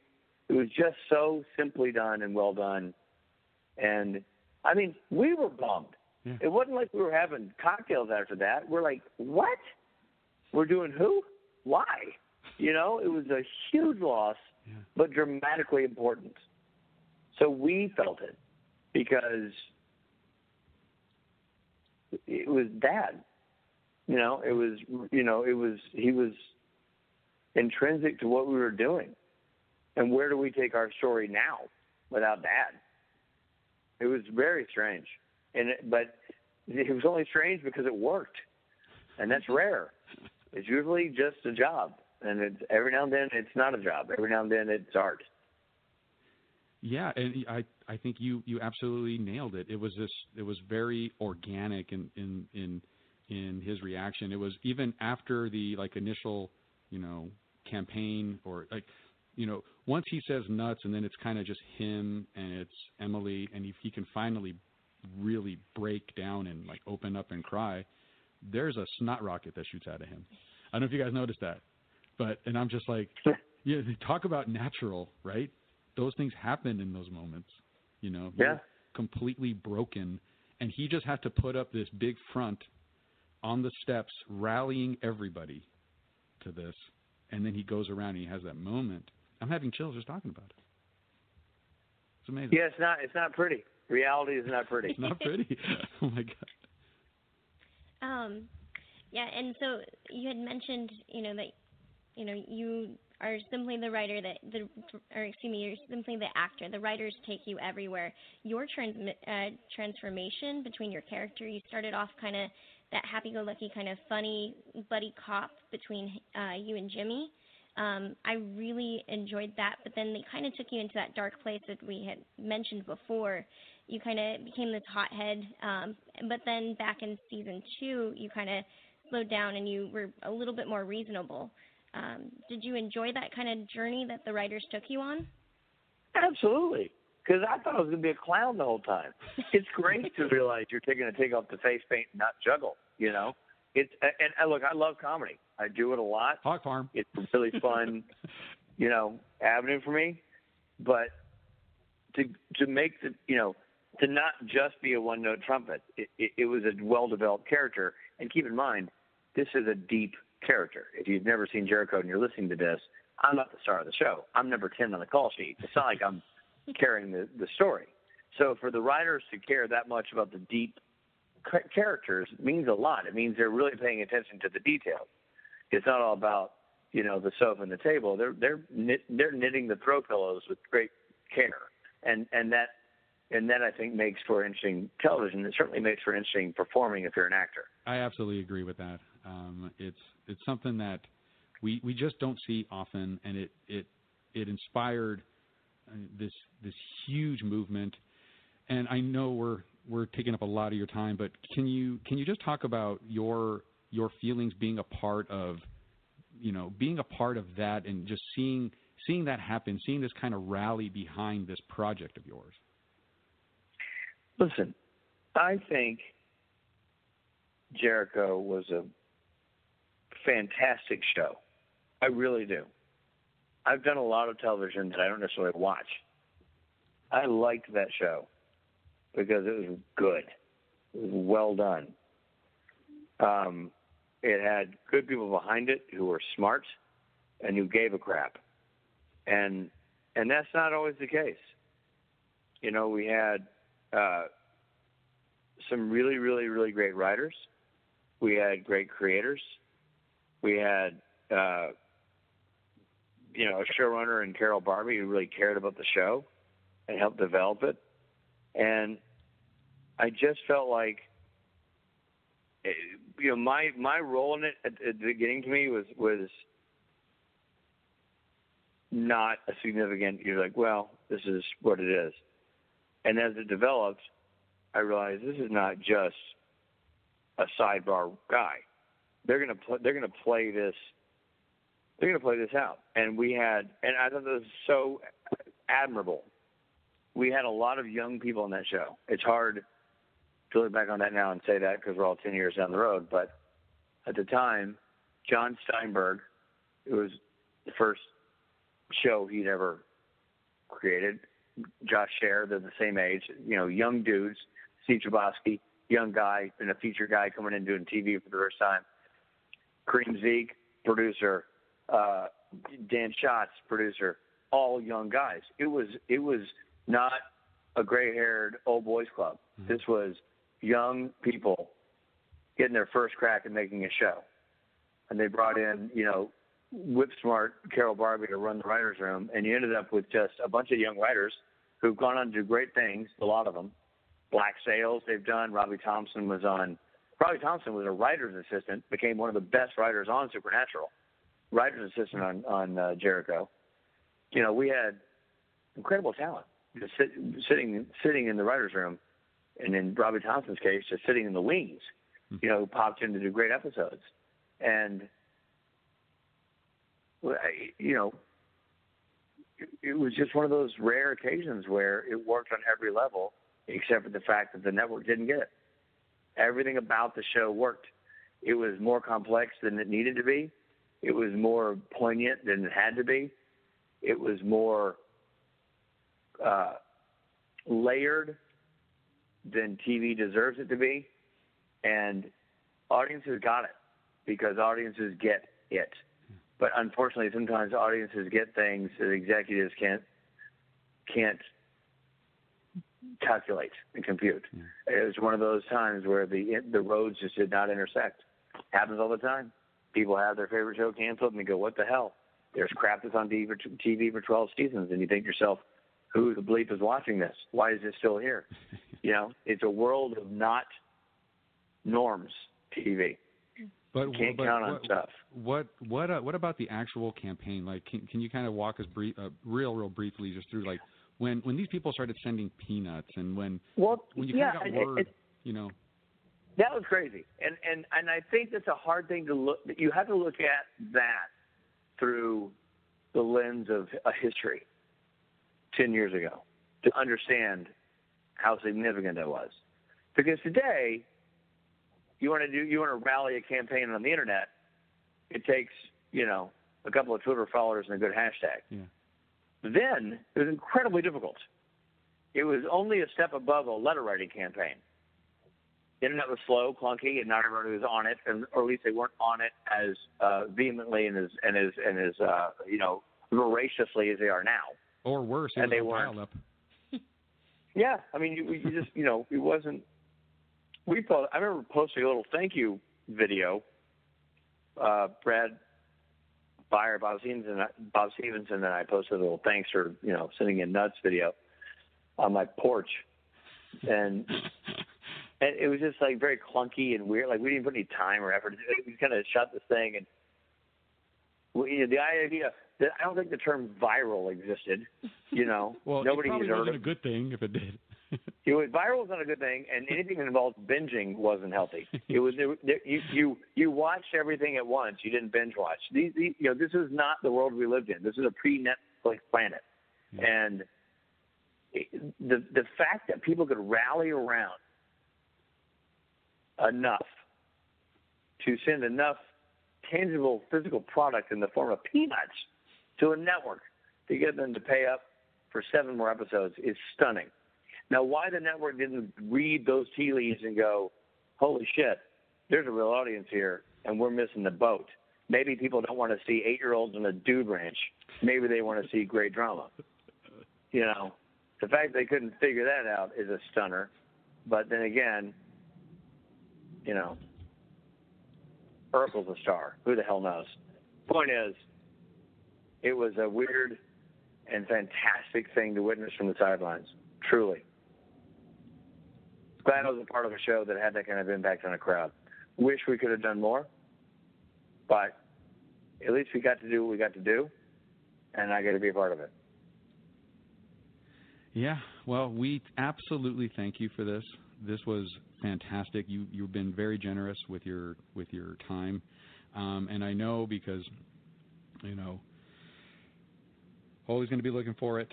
We have people that are listening to this to this to this show. They're going to be looking for you out there in the in the wild.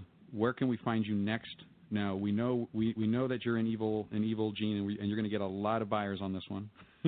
uh, Great. But do you have any projects that are coming up? Any anything? I you should know do. Um, I, I just uh, I created a show with if anybody's a Supernatural fan out there, um, Rob Benedict, who plays God on Supernatural. Uh, he and I created a show together called Kings of Con, which is a single camera comedy that takes place behind the scenes in the world of fan conventions, uh, which is a world we know well after being on fan conventions for seven years. And that show uh, has been produced by Lionsgate and Comic Con HQ and will begin airing on Comic Con HQ, which is a new digital uh, platform uh, this fall. So if you go to Comic Con HQ.com or on your Roku or your Amazon or soon your Apple TV, you get Comic Con HQ. You'll be able to watch our show coming up this fall. Right. And it's called Kings of Con. I think you are the right man for that. Uh, we absolutely appreciate you coming on the show. Um, please look for the Jericho fan table at the next San Diego Comic Con. please, you have to you have to meet Holy Hobbits. Okay. We'll be back. Listen, I, I should have gone this year. You know, Rob and I uh, went and did because our show is also co-produced by Comic Con, so we were there this year. We will next year. We will make a point of going to the table and saying hi. Awesome. Thank you so much. Thanks again.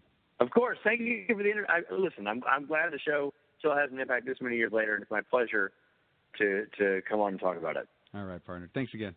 Take care. Absolutely. All right. Bye-bye. Bye. Watch me trick Fred out of his fruity pebbles. Space Police, the alien has landed. The alien? He's after the fruitiest cereal in Bedrock. Not my delicious fruity pebbles. You, check under the bed. Yes, sir. While I check out your fruity pebbles. Mmm, fruity for orange, lemon, lime, grape, and cherry. Yikes, the alien! Dino, Bonnie, my pebbles. They're out of this world. A fruity pebble cereal, part of this nutritious breakfast. Fruity Pebbles and Richard Speight. That says Saturday mornings to me. Isn't it amazing how things work out? It is. It is. I'm glad. Uh, I, I'm I'm glad we were able to slip one of our traditional uh, cereal commercials into this very special episode. Yeah, we tweaked a lot of things. Exactly. It's good to good to have some standards, You're some right. return, some some stability. Mm-hmm. And you know, I I really do like fruity pebbles, especially when my milk is nice and Jericold. Wow. That is horrible. Keep them coming. Keep them coming. All right, fine. Any of you out there on Twitter want to join in? At Stay you can Classy get, get right under Marky's skin at Stay Classy SDCC. Inundate him. Yes, with all the Jera jokes. Oh, I messed that up. I'm not as good at this. you can't just say something and then add jokes at the end. It Yeah, doesn't make any that sense. doesn't. That doesn't. uh, Unless you don't want it to be. Because then we're just idiots saying random stuff. Yes, which is which is uh, admittedly how we got started. But I like to think that we've got some focus now. We honor the origins. That's right. But here today, we're here to honor the the decennial of the of the fan favorite Jericho show. Uh, and as you know, it was ended way, way, way too soon. And there was a a movement. This, yeah, this this, I don't know if this was the first one, but this is one of the the mo- more talked about. Like I think like Cagney and Lacey back in the They did, eighties was yep. one where they got fans to write in Mhm. and got a network to change its decision. Now the game is you got to mail things. well, now you just tweet, and maybe enough people will. I mean, it's so easy nowadays. Yeah, But- oh, but- yeah. Has it moved to tweeting now already? I mean, but I remember there was like I think Friday Night Lights. The Yeah. people were mailing light bulbs to NBC or whoever. yeah, Uh, I- and and even I, who have not seen enough Jericho, Mm-hmm. admittedly, I've seen a couple episodes and I like it, but they were like out of order. Mm-hmm. I haven't sat down to binge it, which is what it sounds like you should do with this. But uh, they sent uh, what was it? nuts. No, are they out? nuts. No, they sent tons and tons of nuts, and we actually brought in a couple of people. These are Rangers. These are Jericho Rangers, and for those of you that don't know, Grimshay, uh, when you say a Jericho Ranger, uh, these were townsmen. Uh, you know, ter- uh, these were people of Jericho that were trained to guard the town. They were called the Jericho Rangers. and a lot of the fans have adopted that as their moniker. Huh, Okay? like Very uh, like the brown coats like the Browncoats, exactly. with, with Firefly. hmm And so some of the early guys, and there's a very famous podcaster, and you're going to hear about him in some of the interviews today. Um, and they started the Peanuts campaign. And uh, Nuts, as you don't know, is is a inside joke with it was. Um, it's a inside joke that that that that happened on the finale of season one, and it added to this cliffhanger. So it's this inside joke between us Jericho Rangers, and all of a sudden, a bunch of nuts started showing up at CBS at CBS, and hell, we found the people that were some that started it or were involved in it, and there's some disputes as to where it started from. As you know, any family, you know, they Yeah. like to stake their turf, and but it has its origins are with this group of people, and we found a couple of them, and um, I talked to them, and thank God I recorded it. I mean, Yeah, what, what a lucky stroke there. So what with this show coming up and all. can you bring me? Well, Well, who- I who- did you you're talk to? Tell me who I, they I talked to two of the players. Um, one of them is known as the historian. This is Barney Murphy, and uh, you know, he's got all the history. He's the keeper of the archives, basically, for, the, for the Jericho Rangers. And I also talked to Jeff Knoll, and Jeff Knoll, you know, he may have started the whole thing. I don't know. What did he have to say? Well, how about this? Magic interview machine, Morse code me.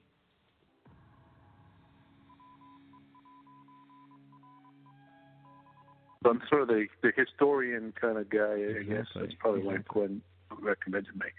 Yeah, and, and uh, as we go through your interview, I uh, I sort of became one of the leaders by by de, you know by default, I guess, uh, after the, during the second campaign. So like, but I was involved with the Nuts campaign and all that as well. So we can kind of give you a overall history. Since being a history guy, I, I like to sort of I kept a lot of that history just because it was such a unique. Uh, you know, other than Cagney and Lacey, there weren't many prior to that that had been successful with or a major network. You know, actually listen to their fans. So Well, w- we were actually struggling to try to remember another time where it's actually worked. So Cagney and Lacey went. They they kind of went through a similar. Um, Right. In 1983, they did a letter writing campaign. Of course, back then that's you know the the best way you did it. And as you as you know, as we go through uh, the history and, and sort of forth, Jericho. I'm sure you've gotten this from a few people you interview. Will you know Will as you have done either the the people directly involved, you know, the writers, directors, and you know actors and so forth, or the fans themselves. You know, Jericho was probably eight eight years ahead of its time. You know, now everything is on demand. But at the time, uh, Jericho had more viewers that were DVRing it and watching online and downloading it on iTunes. Sort of what we are, our lives are like now. Yeah. But that was very unique at the time. And if you think about it, uh, the advertisers, and let's face it, television is set up for advertising, and the program is to bring you to your advertisements. So uh, they didn't know what to do with that. I'm sure, I'm sure CBS didn't either. And so I, I think you know, you, Jericho was unique in many ways, not just in the story and sort of the fan groups, but I think it really um, sort of was on the cusp of how television was going to change. And this was, I think, one of those programs that kind of they, they couldn't get their hands around it. It They, they didn't understand the demographics. Yeah, I think it was, and I think in a lot of ways, if it came out now, it would have probably done seven to eight years, you know, on a streaming channel like on a Netflix or Hulu.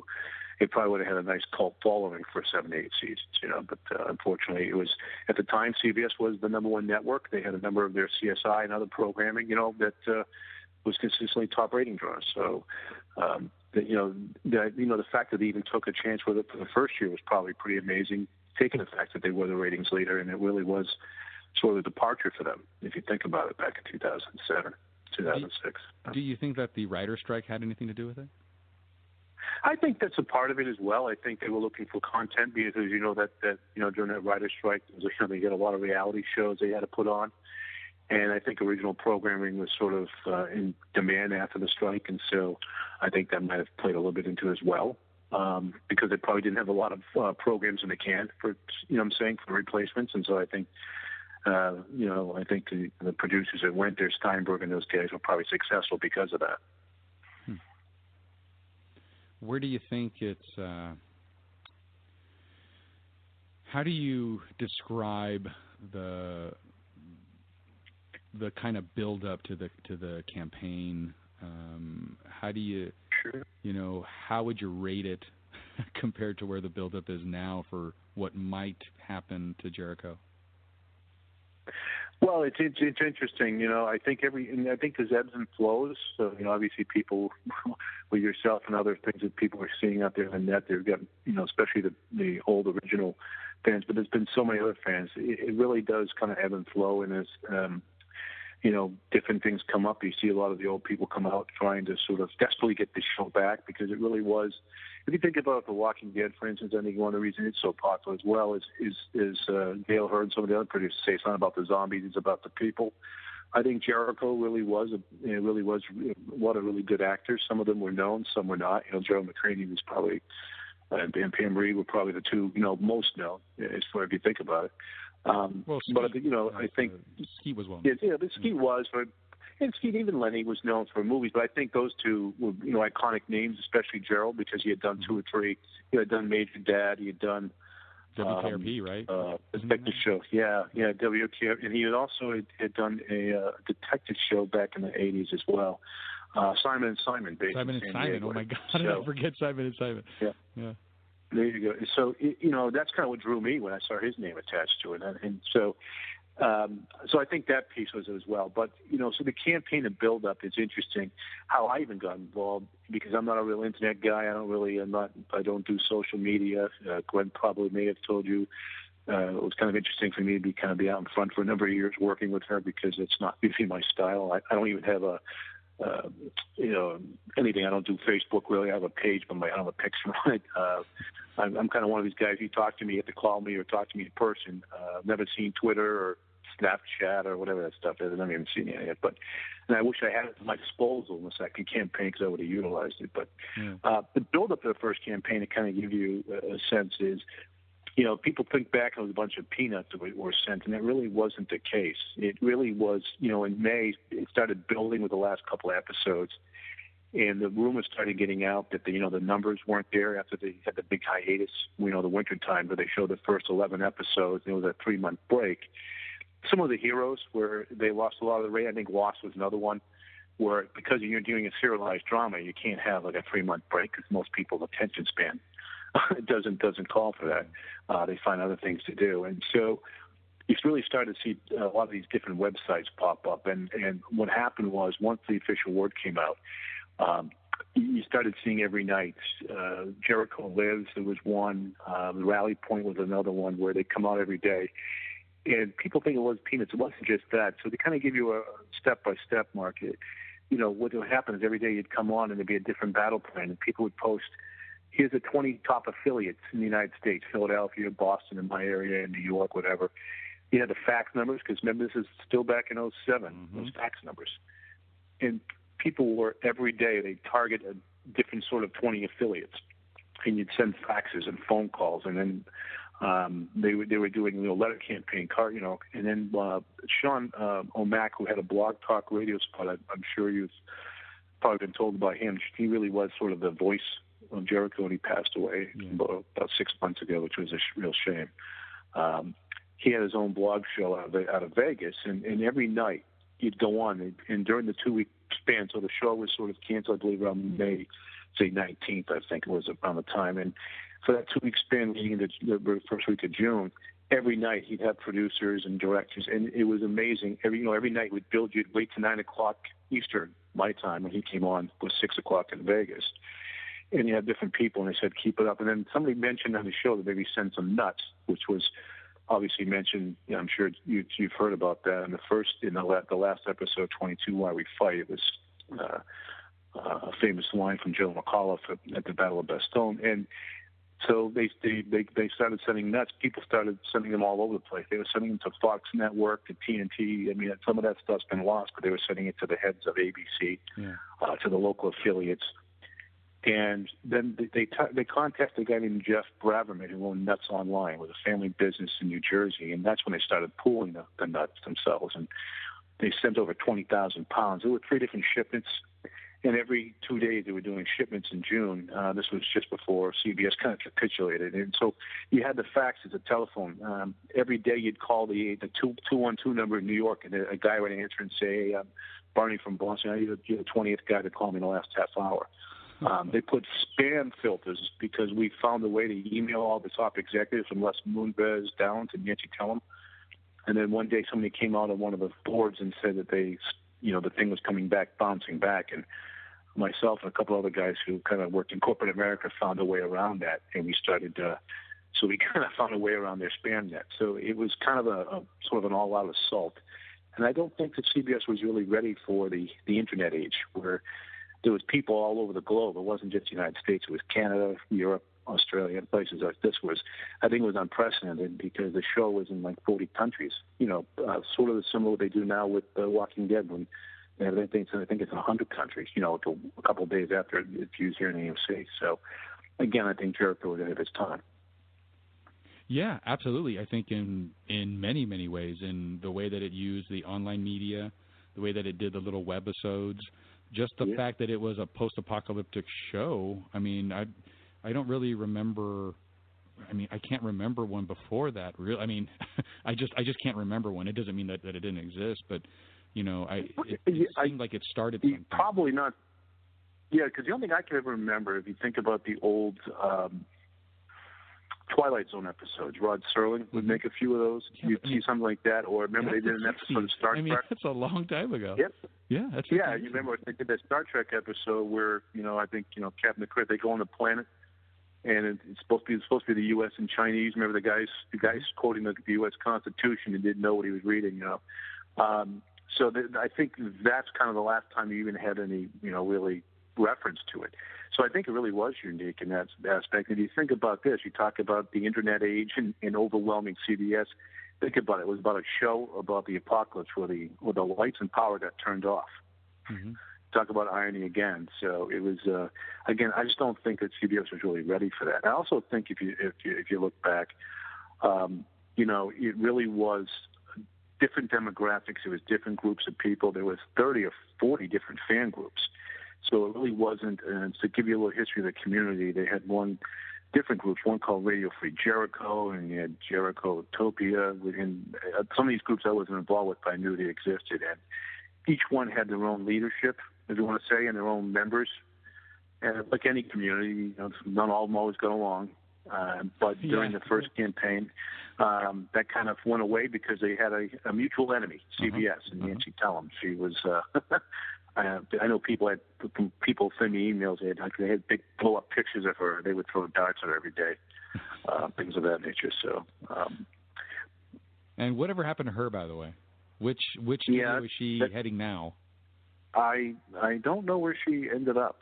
Uh, I really don't. CBS demoted her somewhere. I forget where, but so you know that was sort of the first campaign. I always remember when it ended. I was I, because of what I do for work. I I work for a major uh, insurance company, and so I was uh, in New York City the day the the, the announcement was made. I walked right past the CBS. Uh, I was on Fifth Avenue. I walked right by their corporate headquarters, um, which was kind of interesting. I got the uh, the text that uh, that that they you know that they they reversed themselves. And one of the guys, his name was Clark. I don't know if you'll have a chance to interview him. He was one of the leaders of Jericho Lives and was one of the guys really out in front. He was a you know operations manager for a couple of radio stations, I think in Pittsburgh, and um, you know he made a very good statement. He was talking about again, this was you know I was a you know professional, married kids, all that kind of stuff. I wasn't some 20 year old or you know some uh, no offense, some closeted Trekkie from the you know, 1970s still living you know, trying to chase Leonard Nimoy down the street. You know, it, uh, it, you know what it really was for me. It really, I don't really watch a lot of television, and it was really such a great program quality. You know, uh, really good writing and acting, things of that nature. It really was very topical. If you think about 2006, seven, after 9/11, it really was a topical show. Uh, if you think in that terms, only five years after 9/11, they allowed this to get put on the air, and that to me was, uh, you know, in a lot of ways, a lot of risk taking by CBS. Um, so you know, in that in that aspect, and so I think that's really what appeared. So you had a lot of viewers, a lot of people. They were in the different demographics, and again, I just don't think that it, it fit this. You know, it, you know, the square peg in the round hole. And I'll tell you, really got blown up was Nielsen because if you think about them, this this show and what happened afterwards really kind of rocked how they do their business and how you know advertisers look at look at that. And if you think of today, the streaming channels, you can pay a few extra dollars to get no commercials. Yeah, just just cut them out know, completely. and yeah. and well, no offense, what is Nielsen going to do eventually when most of the stuff is on streaming? Yeah, and they're I mean, they're going to unnecessary. Yeah. they're going to do something else. They're not going to be doing television ratings. Well, heck, I mean, I, I I have you know, and we've talked about it on this on this show before, but I cut the I cut the cord. I mean, I'm not even uh, I'm not paying for cable. I mean, I watch the local stuff. I have a nice antenna, you know, the nice digital antenna. I get high definition channels for free, um, and I generally watch my shows on the Hulu and uh, Netflix. Right. I, and if, uh, and if CBS have- Access, if they if they give me a reason, uh, hint hint, then you know you'll be darn sure I'm going to be uh, a subscriber for all access as well. Uh, I'm with you on that because I have a Roku myself, and again, as I told you, I'm not a tech guy, really.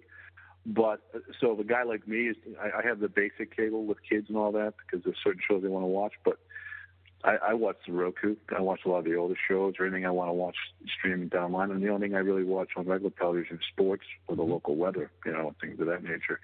And I think that's really where it's going.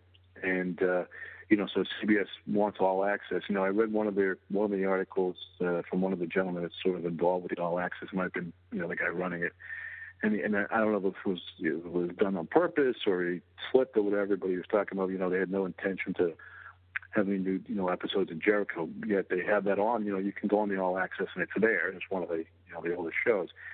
And it to be it'd be foolish not to, to to do new episodes because you think about it, they're looking to have a pay service which is only their their you know their you know their their programming. Um, you would think something like a with a the fan base they had built in. You know, what I'm saying the you want to talk about subscribers. You, the, this fan base would probably you'd have like four or five million people subscribing overnight. Yeah. If they knew they were going to get a quality show like Jericho back, they really would. Do you do you think it would have that kind of number as soon as they said that we're going to put Jericho on? You know something? It all depends on. Do I think it would, over time would be that way? Yeah, probably. But do you think you'd have like a million in the first couple of months? Oh yeah. Yeah. Yeah. See, the thing is, if if they made the announcement that they that they were going to bring say 13 episodes back or 11 run or whatever, new episodes, um, you would have a lot of people that would pay that six to seven dollars a month. Uh, because you know, a lot of people have discovered it, and it's interesting why why I think again just my two cents why it would make sense for them. I know a few years ago Netflix was in serious negotiations with CBS and you know Junction and all that to to sort of you know because Netflix is it's one of their top you know rated shows on Netflix you know in that cult section because they track that obviously by viewership. And you know they, so they they knew when looking for original programming you know they have House of Cards and a few other really good original programming but you know just like everything else Netflix is now competing against you know Amazon and Hulu and some of the other new you know services are coming in. Of course, you have Showtime and HBO, which was smart enough to get into the uh, mix. You know, what I'm saying that have a, have a, a big head start in stars, a big head start on original programming. So, um, you know, CBS I know it's time to talk about launching another Star Trek, which you know, Star Trek franchise always does well, but you know, it's one of those things. Don't always don't always try to take your uh, fan base well, like you do any customers for granted, because sometimes at some point they may not show up. Well, you know, yeah, and you know think what? That's actually uh, we had a guest on. Um, I think our I think it was our last episode. Um, ben, he's uh, he's with the Simpsons Collectors Group, but you know I've known him at Comic Con for a long time, and he's a big Star Trek guy. He's in you know he's he's in the chat rooms. He's he's a part of the community, and there's a there's kind of a pushback about Star Trek, you know, because they feel like, you know, I've been such a loyal customer of Star Trek for years, you know, f- you know, it, actually today when we're recording this it's the 50th anniversary to Star Trek, so happy anniversary Star That- Trek. Happy anniversary is interesting because Lennon Lennon Nimoy, because you know, being from Boston, we're very proud of our all of our homegrown talent, no matter where they go in sports, entertainment, whatever. Of course, Lennon Nimoy is a proud uh, Bostonian, grew up in the West End of Boston, so Live long and uh, prosper, you know, with him. Yes, live long and prosper. And it's uh, it's interesting though that you know we had a three year run, and you think about back then, it did take ten years. They finally got that movie, and once the '79 movie came out, look look how many new movies, and, and then they had the Next Generation, which I was a big fan of, and so forth. You know, it really rejumped. But again, that that fan base stayed, you know, to the force. Well, and right, again, but this they is, didn't have. this is this is changing things for some of those fans in that Yep. you know, they've been they feel like you know I've been such a fan for so long, and you're talking about a new show, and all of a sudden I gotta Yep. pay for it. And you know Right. I think it's because there's just uh, there's a sat there's you know there is a critical point where it becomes saturation. And you know Star Trek's Agreed. been out, and there's so many forms, there's so many episodes, there's so many you know ways to consume Star Trek. Jericho doesn't have that many. You know, we are we're a hungry uh, fan base. We're we're ravenous. You know, we want this show Right. back. So I think that you know, although our scale will be less, it'll be much more dedicated to to watching. And I think we're gonna. Right. It's a it's a call to action as soon as you put this show on any format for us. Uh, and I agree with that. You know, and I think it's a good point. I think you and I both agree. Saturation point where where Jericho there's so much more story to tell. And if you think about it, they were just starting to scratch the surface. Only giving them seven episodes in the second season, they really they really compressed that storyline. And they had you know they brought Esai Morales on and D.B. Sweeney, you know, two really talented actors. You know, they could have done a lot more if they had just even given them four more, not eleven. But uh, there's a lot of a lot more story to tell. And you think about again how topical it is um, you know how much, how much things they can you know approach deal in, in the storyline, and of course doing if it, they do it on an all access, you know what I'm saying it can be a little bit more raw, a little bit more sort of realistic. I think the uh, War with New Bern uh, would have gone a lot differently if that had been on a uh, paid channel or a streaming channel than on CBS. Uh, and a lot of the things that happened afterwards, because let's face it, we've seen what happened to Katrina and some of the other you know, natural disasters. Yeah. You know, Katrina happened right around when that was being filmed, and look, with three or four days, and look what happened to Anarchy. Yeah. You know, so you think about, Yeah. if you think about in the, in the Jericho world, you think about New Bern, right? It's a it's supposed to be a town. It does, they can't grow any food. They're in the food belt in Kansas, right? And you Yeah. think about what what happened three months. They used to be next door neighbors. You know, the people in the town were mar- into to each other and everything else. And what three and a half, four months later, what are they doing? They're ready to invade them and kill everybody they need to. to I believe Johnson they said, get. uh, "I'm going to be, and I'm I'm about to plan a attack on the town with the nearest Costco." it's about as weird as like it can get. That's right. Yeah. But the satellite, yeah, he said he's about to go to war with New Bern, Kansas. I think, yeah, with the home of the the the, the, the local Costco. Yeah. uh, but but I mean, but that's think about you know you and I being in that situation, you know. So it's interesting. So as they came to the second one, how I really got involved, you know, I, I did the nuts and all the other things. How I kind of got involved was they started looking at different ways. And one guy named Jeff Knoll, who I hope you have a chance to interview, real good guy. He owns a bunch of movie theaters. He's in the in the business up in Canada. He did a lot of um, got the troops to do a lot of ads in Variety and Hollywood Reporter. He also was a guy that sort of led the way to get the billboard put up. Know, they put a billboard right up the street from the you know the studios in in L.A.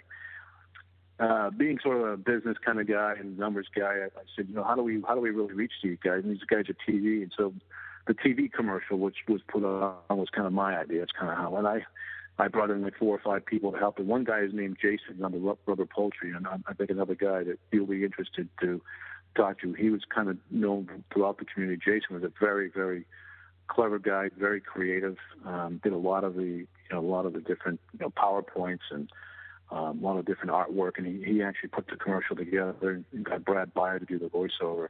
So part of my job, because it was my crazy idea, I had to go deal with Brendan O'Rourke, which to this day is one of the funniest things I ever do. He was at Time Warner in Los Angeles, and so I felt kind of odd to, hey, I want to put a TV commercial on about a canceled television show. We want to protest.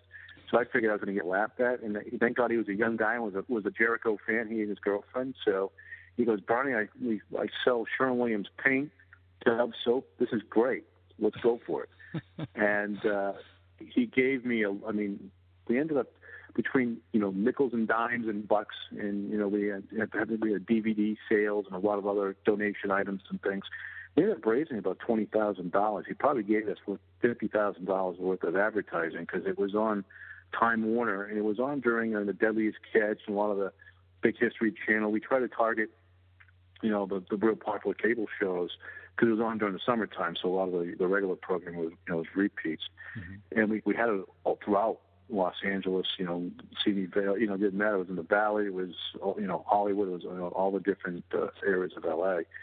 Um, and so that was kind of an interesting deal to get involved with. A couple of the people I work with, you know, we had two or three others, Julie and Chris and Steve, who were the sort of the, the money people and kind of, you know, the, you know, rally the troops. But that's so from that, I kind of got uh, put out in front because, you know, as as things happen, the second campaign, the billboard, the TV commercial, a lot of these things, people thought was, you know, we're going to kind of catch lightning in a bottle again, like they did the first time.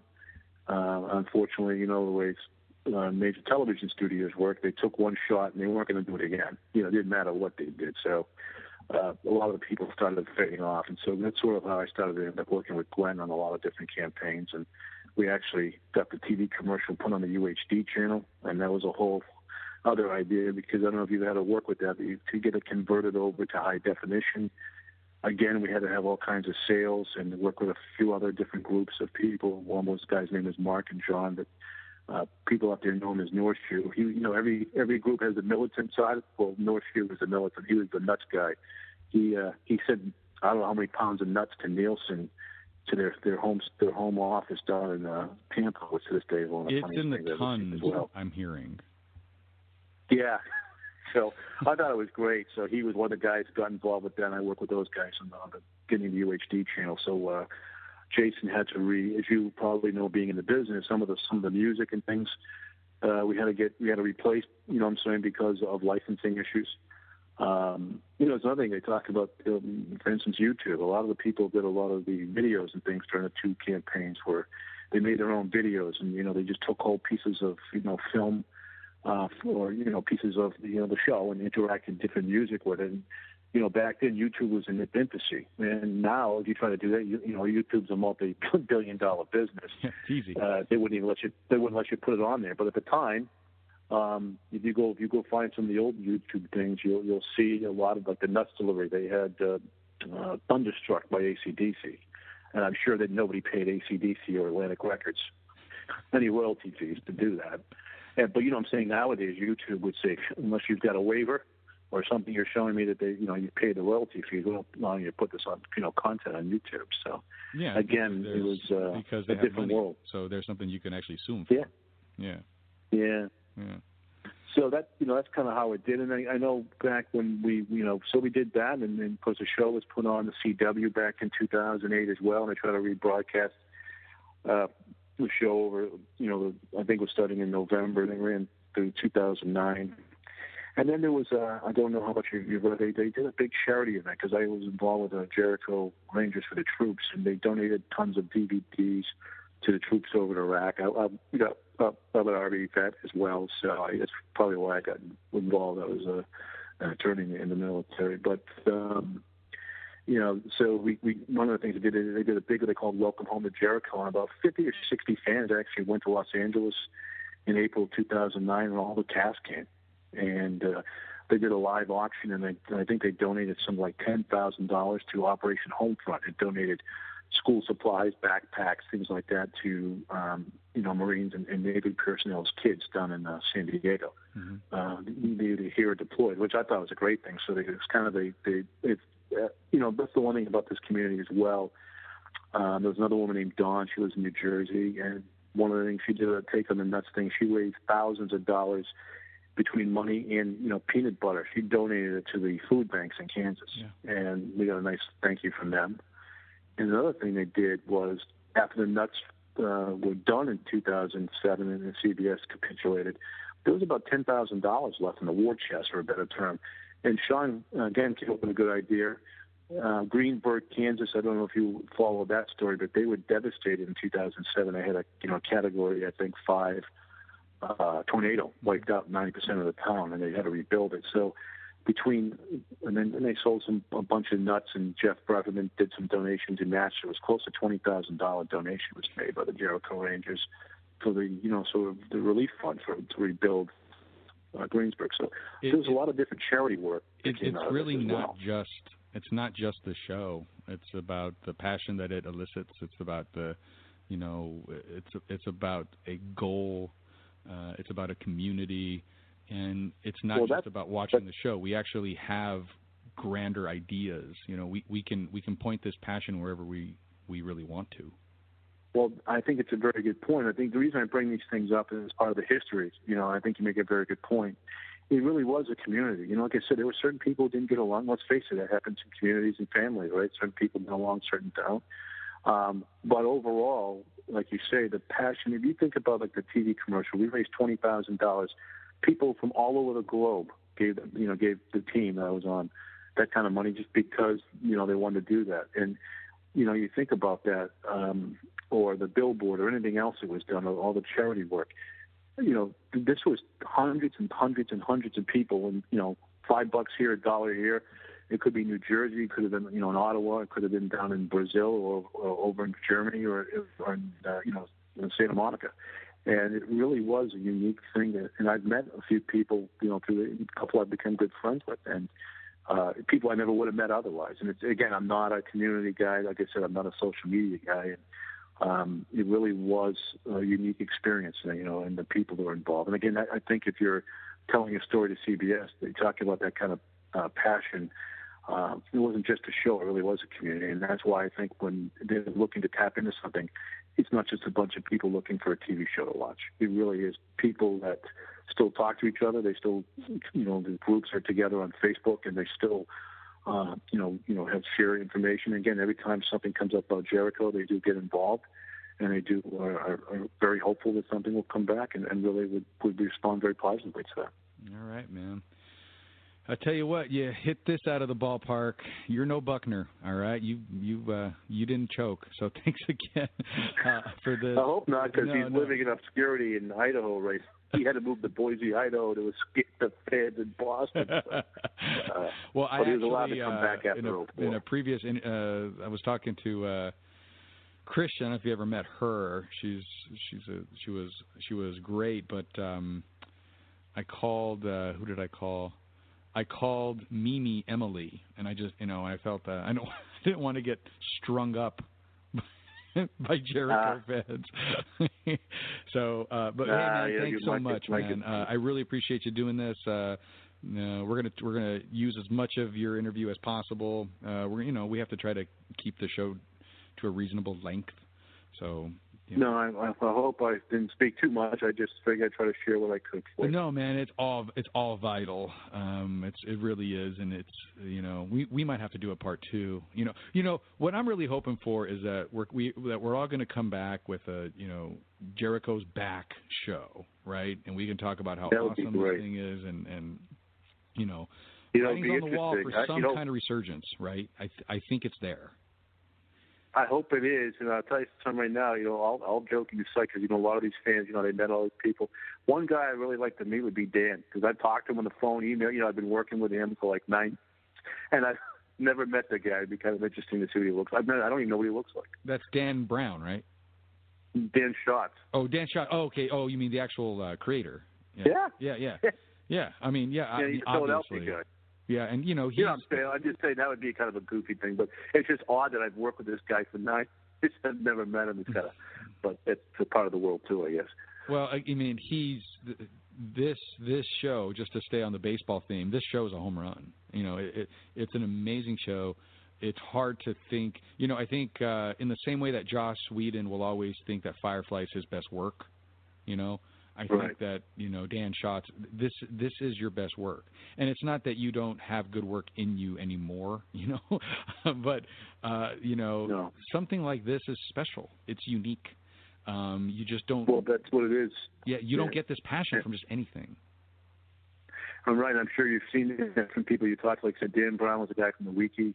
Was another fan group that CBS created. You know, it's interesting that you know they used the Wiki and the CBS boards were used against them. You know, these fan communities they created actually kind of turned on them and, and uh, you know turned the tables on them, which is kind of interesting. But uh, again, I know you have other people to interview. I appreciate the time and.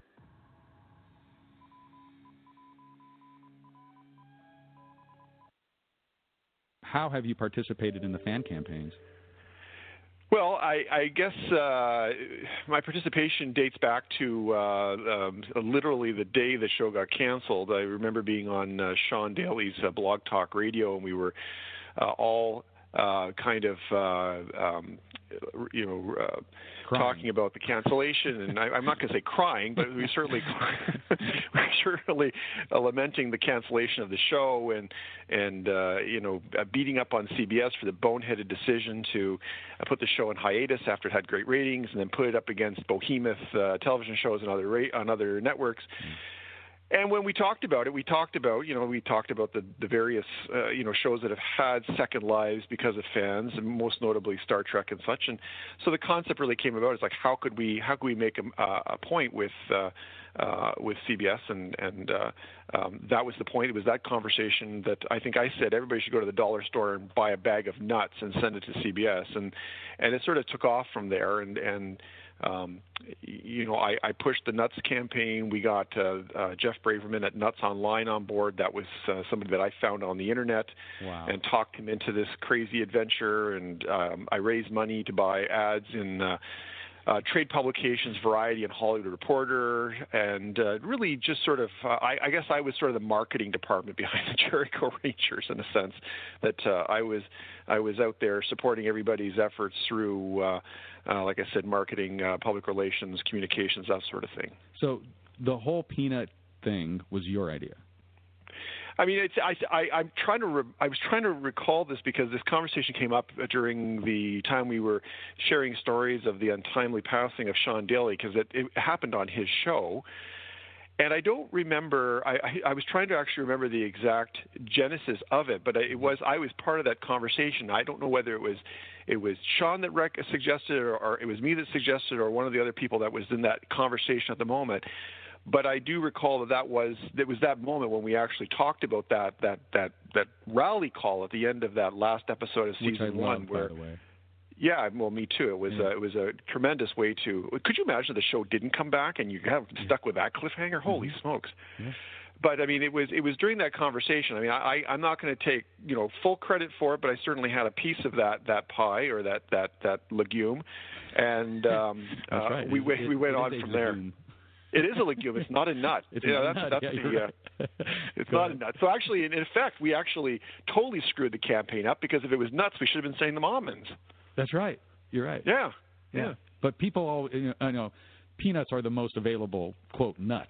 So I mean Yes, it is. Yeah, it quote unquote nut. Yes, exactly. It's a user-friendly nut. Uh, exactly. It's a very it's a very accessible legume. It is. It is. Yes. Uh, yeah, I just think that is fantastic. I had no idea. So you are a part of the gestation, if you will, of the whole Yes. campaign.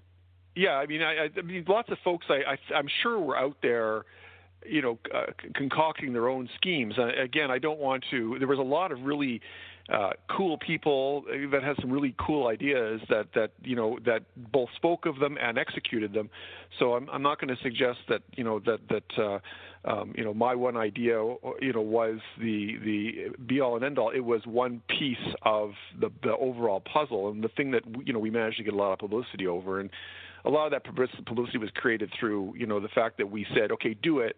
Now let's talk about doing it. Let's brag about doing it, and let's do it again. And that was sort of the the, the methodology behind trying to actually get people's attention. The nuts was the sort of the uh, um, was sort of the uh, um, the big top show, you know, and and everything else was sort of, you know, all the other important work was going on around it, and it was other work was getting attention. I think because of the nuts to a certain extent. Uh, do you happen to have what the final numbers, like in you know poundage or or uh, it kilos, was I it guess, was in- you're from Canada? it was it was it was tons of nuts like it was literally tons of nuts i mean i remember i remember the um the call from jeff braverman at, at nuts online and this is probably a couple weeks into the campaign maybe not even that long because my idea with Jeff was when I called him, I just called him out of the blue, and I don't think he'd even heard of the show at that point. And he went and watched it, and and I said, what I'm looking for is I really want I want to want like a telethon. I want it to look like the Jerry Lewis telethon, so that when you go online, you know you can pledge your dollar, and you're going to see it in a little bar, and it's going to be equated to pounds of nuts. And I said that way we're going to get people hooked on this, right? So they're going to keep refreshing the browser. They're going to you know they're going to keep looking at this and and determining you know what their contribution is going to add to this nuts thing. So that happened, and all of a sudden like the nuts meter starts going click click click click click thanks to Sean and all the other uh, you know folks that are pushing it out on the emerging. And remember, this is early days social media too. There was this was like really early days in terms of of you know uh, the internet, um, social media, um, and all those sorts of avenues of communication. But we saw this thing click, click, click, click, and then Jeff calls one day and said, like, we really have to deliver these nuts. I said, well, you know, we'll, we'll just we'll send them UPS. And he said, no, we would need a fleet of UPS trucks. There are so many nuts, and he he he was doing a rough calculation. He said, I can fill, I can fill an entire truck with nuts. And I said, well, like what? Cube van? No, no, a tractor trailer. so we we literally we, we literally packaged up the nuts. They loaded them up in the trailer and sent them to New York and uh, to CBS uh, in downtown uh, Manhattan, I guess, and at um, their headquarters, which is a whole other story because I you know, we tied up traffic, unfortunately, and I even had a I had an angry phone call from a New York City police officer who had been because my name was on the waybill, uh-huh. telling me that I had to move the truck, or I was going to be charged with obstructing traffic or something along those lines. And I'm like so incredulous. I'm thinking like, okay, I'm here in Canada. I don't think that they have any kind of uh, I don't think they have any kind of reciprocal uh, extradition, extradition laws for traffic and for traffic issues in New York. So I'm probably safe saying I can't help you. Um, but we managed well, to get through I'm that. I'm sure you know what's the perfect thing to say to a cop when you're in Canada and they want to cite you, right? Yeah. You tell them yes, nuts. yes. That's yeah, what you nuts to you. Yeah, that's what it said. Absolutely. Oh, that's just an amazing story. And funny thing is, it worked. We got a second It season. did work. Yeah. Yeah, it was it was awesome. It was uh it was well, it was such a stunning campaign when you think about it. When you think about the the, the volume of of of legumes that were showing up on their doorsteps and the, the letters and the phone calls and the conversation on social media. Um, and for that matter the fan videos um, you know everything else that was going on. It was just this it was this monumental uh, tremendous campaign that you know it, it, it in some ways it's kind of sad because if, if people had put this much energy into you know uh, charitable causes we, we could probably we could probably change the world um, or at least stop Donald Trump. But anyway, the, I'm with the, you on that. One. Yeah, there you go. Um, but I mean, the, the reality was, is you know, these people got really excited by the the notion that we could actually make this Fortune 500 company literally make a sea change, and and and get them to to to um, pay attention. And they were starting to pay attention. We were getting phone calls from you know assistants at CBS and it was continually to ratchet up to various you know folks within the CBS hierarchy. We were calling to say please just stop it. Like you know, we we have nowhere else to put these nuts. What are we going to do with them all? And and uh um and we we knew at that point it was working. The cool thing was is that uh one of the people one of the the, the, the volunteers, um, Mary Erickson, who is, uh, I think I can say her name now. At the time, she was covert, but mm-hmm. she was um, uh, a manager of one of the actors, Brad Beyer, on on Jericho. She's I don't know if you talked to Mary. She's actually going to be on this program as well. Oh, she's such a cool lady.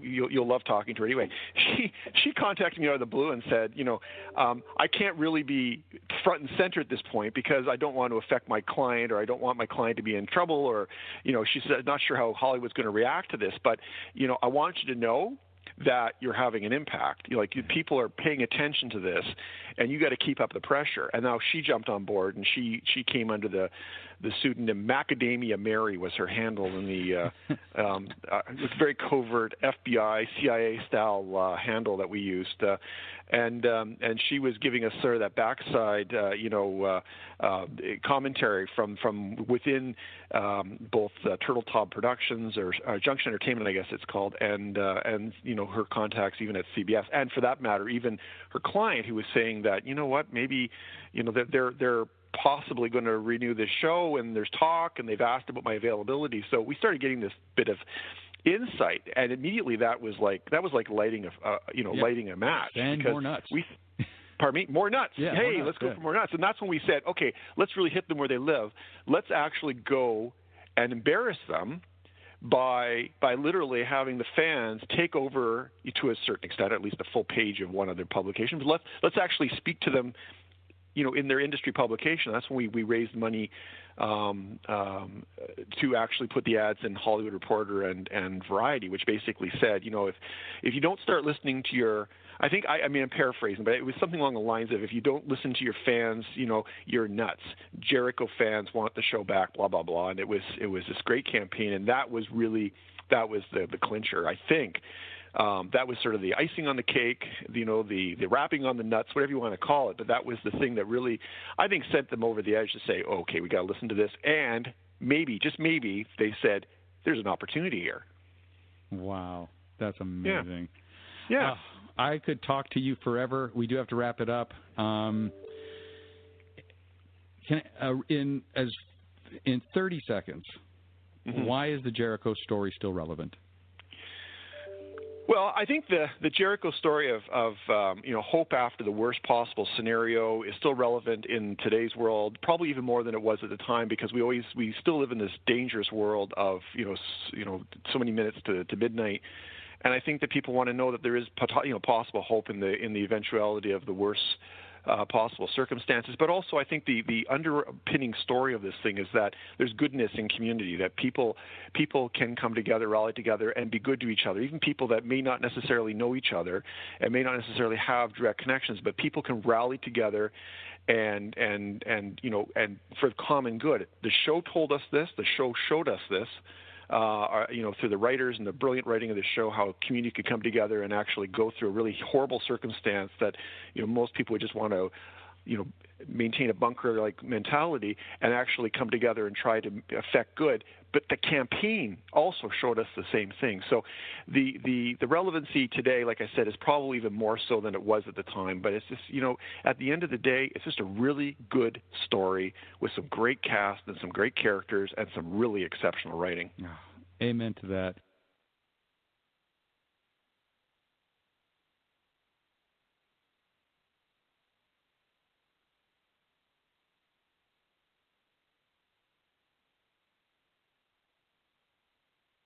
The great Quaker Life debate is raging on. Quaker Life is an adult cereal. It's made from oats and packed with extra protein and vitamins. It makes the perfect breakfast for the woman who must watch her figure.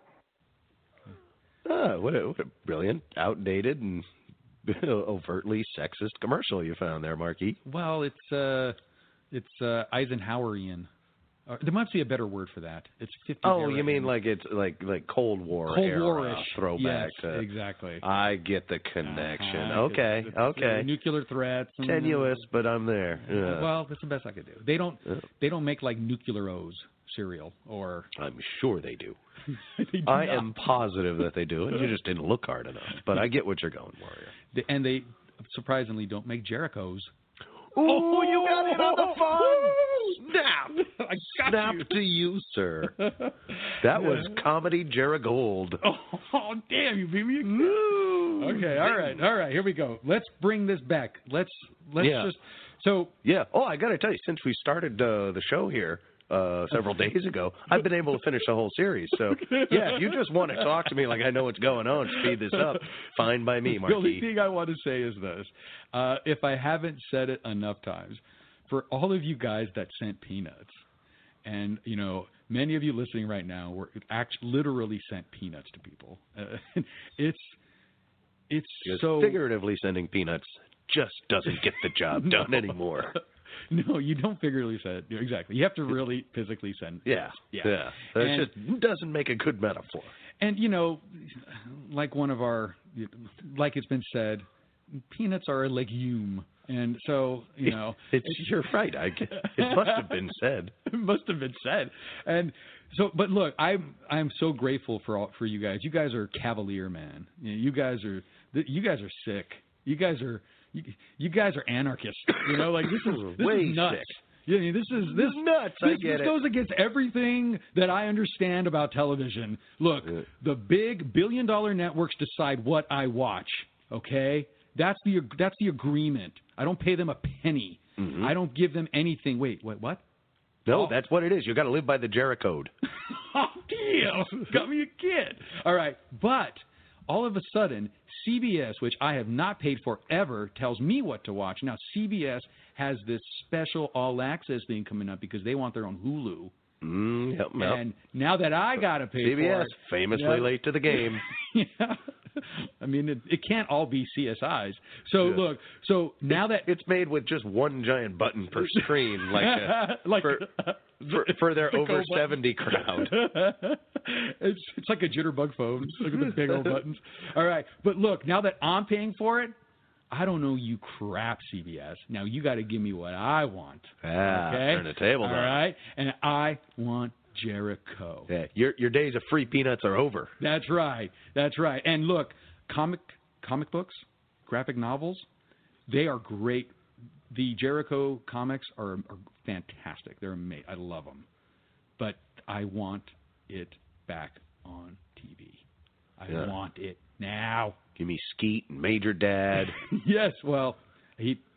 I can't. I mean, should I even? You I even you are him? the one who just spoiled it. If there was a spoiler in there, that was you. He dies. Okay. All right. He dies. Are you happy now? I spoiled it Retroactive spoiler alert. so here we go. All right, now I want I want CBS to hear me loud. I we want Jericho back. Okay, let's get this show back on track. All right, yeah, All right, let's so- put this thing back on the rails. We can still make right, this here a we tight go. Here we go. five here we go. hours. Here we go. Byron Lafayette. Byron Lafayette. Where do He's I know that name in- from? Well, because uh, we interviewed him the other day. Well, Oh, well, there we go. Okay. That ties it and, all together. Uh, and uh, he had a lot to say. And, uh, you know, let's just. Magic interview machine. Morse code me some Byron Lafayette.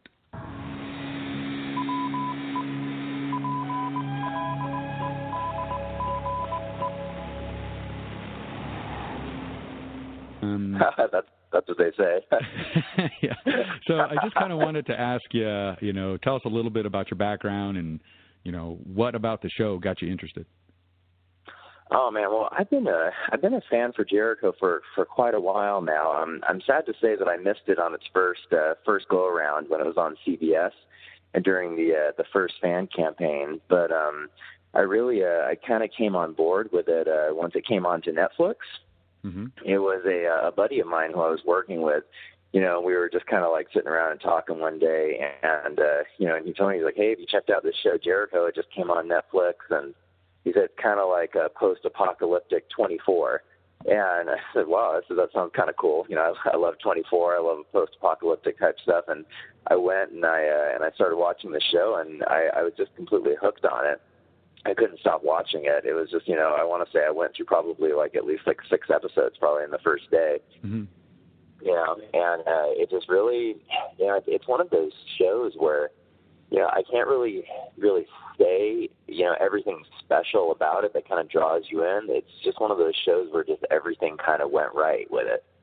You know, and uh, you know, and just like you know, I've I've kind of worked in the you know en- entertainment uh, entertainment journalism field for a while, and you know, I've, I've watched a lot of TV, I've watched a lot of movies, you know, I've written tons of reviews, and unfortunately, I've had to sit through some stuff that's not all the all all the best, you know. Well, and it- just I was, it sounds like you have uh, experience, you know, being a, I don't know if if this is a bad word, but a critic. So critically speaking, what is it about Jericho that got you so into it? You know, when I was first when I was first watching it, you know, it was just like you know what what really grabbed me was that it was it was good television was what I was what I referred to it as when I was you know telling my friends about it and such. That it was it was well produced, it was it was well filmed. You know, the the cinematography was good with it. Um, it was very well written too. And it was just the, all the actors that they had in it were very high caliber even though like a lot of them were not necessarily the most well known of them. You know and some of them even you know people would have considered maybe not the right you know pick you know Skeet Ulrich to be like oh he's from Scream you know. But you know as as we all know you know he was great in the role Yeah. and it really allowed him to shine. And that's kind of really what what grabbed me was you know when you know unfortunately sometimes when we hear the post apocalyptic term you know we we kind of are not expecting good writing you know it's kind of like all special effects and stuff like that. But but with Jericho it was just it, it like I said it was very well written and they took they took scenarios that necessarily weren't the most exciting and made them exciting. Like I I want to say I can't remember the exact episode, but where you know they were running out of air in the mine and they were trying to figure out how to steal it from the radiation. You know, and it's like most people would say, "Wow, that's a really boring story," you know, but they were able to to turn that into something that was very exciting and like, wow, this this would be a real issue in a town like Jericho in a post-apocalyptic setting. Yeah, that, um, they were even good about like putting a little murder mystery into that particular episode too, which I thought was a nice little twist. Exactly. Yeah, it was something that wasn't really expected, and it was like, whoa, what's what's going on here? You know, um, you know, who killed this guy? Why did he die? You know, what happened? Yeah, yeah. I, I, I always really, really like that too. Um, just to touch on what you said about the the surprised writing in a post-apocalyptic show um, wasn't I mean wasn't that kind of a uh, that was kind of the first of what of of what of what would become many. I mean now we, t- we you know we talk about Walking Dead, you know mm-hmm. now we talk about um, well there's all kind there's Walking Dead and all of its variants, and uh, they're exactly. all really really well they're all well written, and I think that's mm-hmm. that is what's the distinguishing factor. So uh, talk about that a little bit, but also how ballsy was it that this show came on so close to after 9/11?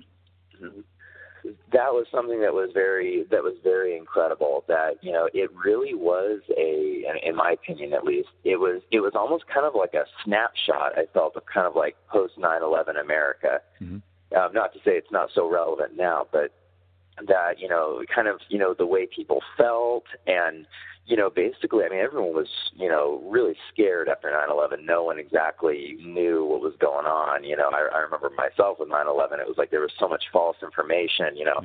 I remember the morning of 9/11. You know, I was getting text messages saying China's bombed the Pentagon. You know, it's like no one knew what was going on. You know, and you know to have then a show that comes out that basically says you know not only were you know it wasn't just an attack on buildings it was an attack on the american way of life you know that destroyed it so to speak. And that's what was so amazing you know with jericho i felt was that it it, it was showing that you know america was not you know it was not its cities it was not you know even its military it was its people mm-hmm. you know. And that's what i kind of felt like it was about hope you know, and it and it showed how one thing I really liked about Jericho was that you know after 9/11 we saw you know how everybody was kind of coming together, you know, race, creed, religion, all that didn't really matter, you know, people were helping each other and such. And I felt that Jericho really kind of grabbed that really well in the sense of the town of showing that there was their conflicts, you know, and such, but for the most part, people really wanted to hang together and they really wanted to help each other. But I do uh, completely agree with you that it was a very ballsy move to to take that concept and kind of run with it, you know, run a marathon with it. Yeah, yeah. Uh, I I think when you when you when you when you kind of looked at it and when you see how the town kind of reacted, uh, it was a microcosm for the country at that moment. It's you know mm-hmm. we didn't know what was going on. They didn't know what was going on. We were isolated. We you know we were in the dark. They were literally in the dark. Um, mm-hmm. Their their enemies could have been from within. They could have been from from far away. They could have been China. There was a lot of you know there there's all this stuff and what I think that that that the show did and which is why I'm such a a, a big fan is that it put us right into that again that feeling and we lived it through the characters in the Jericho series mm-hmm. and it really allowed us to kind of look in like inward again and to kind of face that again you know to kind of see how we all you know acted um mm-hmm. you know and it's uh it's no more better uh seen than in Jericho's leaders uh mm-hmm. namely Johnston Green mm-hmm. and in um uh Gray Anderson you know you have Mhm. these two very bold differences in leadership um and they both again represent probably the two sides of the country at that time as well and i just thought that was Mhm. genius Oh, exactly. I completely agree. I, I loved, you know, because I was one of those ones that, you know, when um, Johnston, you know, was voted out of office, I was kind of upset. I was like, why did they do that? You know, I really liked him as mayor. absolutely But then when, yeah, when they brought in in Gray, I was, I was, you know, I was very, you know, um, happy, I should say, to see kind of how they brought in that other side of it, uh-huh. and that they showed, you know, the two political differences, the two very different ideologies, how to run the town, how to behave in this situation. And it kind of showed us, you know, a little bit of the conflict there, but it also and the showed that consequences i mean Exactly, exactly. Yeah, and and it shows that even if we have political differences and some stuff, you know, that a lot of times people, you know, they still want what's best for everybody. You know, just they yeah sometimes i think and you know and um when you when you fast forward to the very last episode you know season two uh, episode what is it eight i think I believe so. Yeah. Yeah. Uh-huh. Patriots and tyrants. Yep, exactly. Um, even though Gray Anderson, who I believed was a moron most of the time, you know, I, He I didn't was. agree with his uh, leadership style. At I didn't I didn't care for his perspective. I didn't care for his leadership style. I thought he was ignorant. Um, But the one thing that I did not question, and what was very clear by the end of the series, and for all of you out there that are listening to this and for some reason haven't seen Jericho, I'm going to spoil the end right now. So turn it off and go watch the series. But uh, Jericho, by the, by the by the end, you know without a doubt that Gray Anderson loved that town, and and you know, and I know that he may have approached it differently.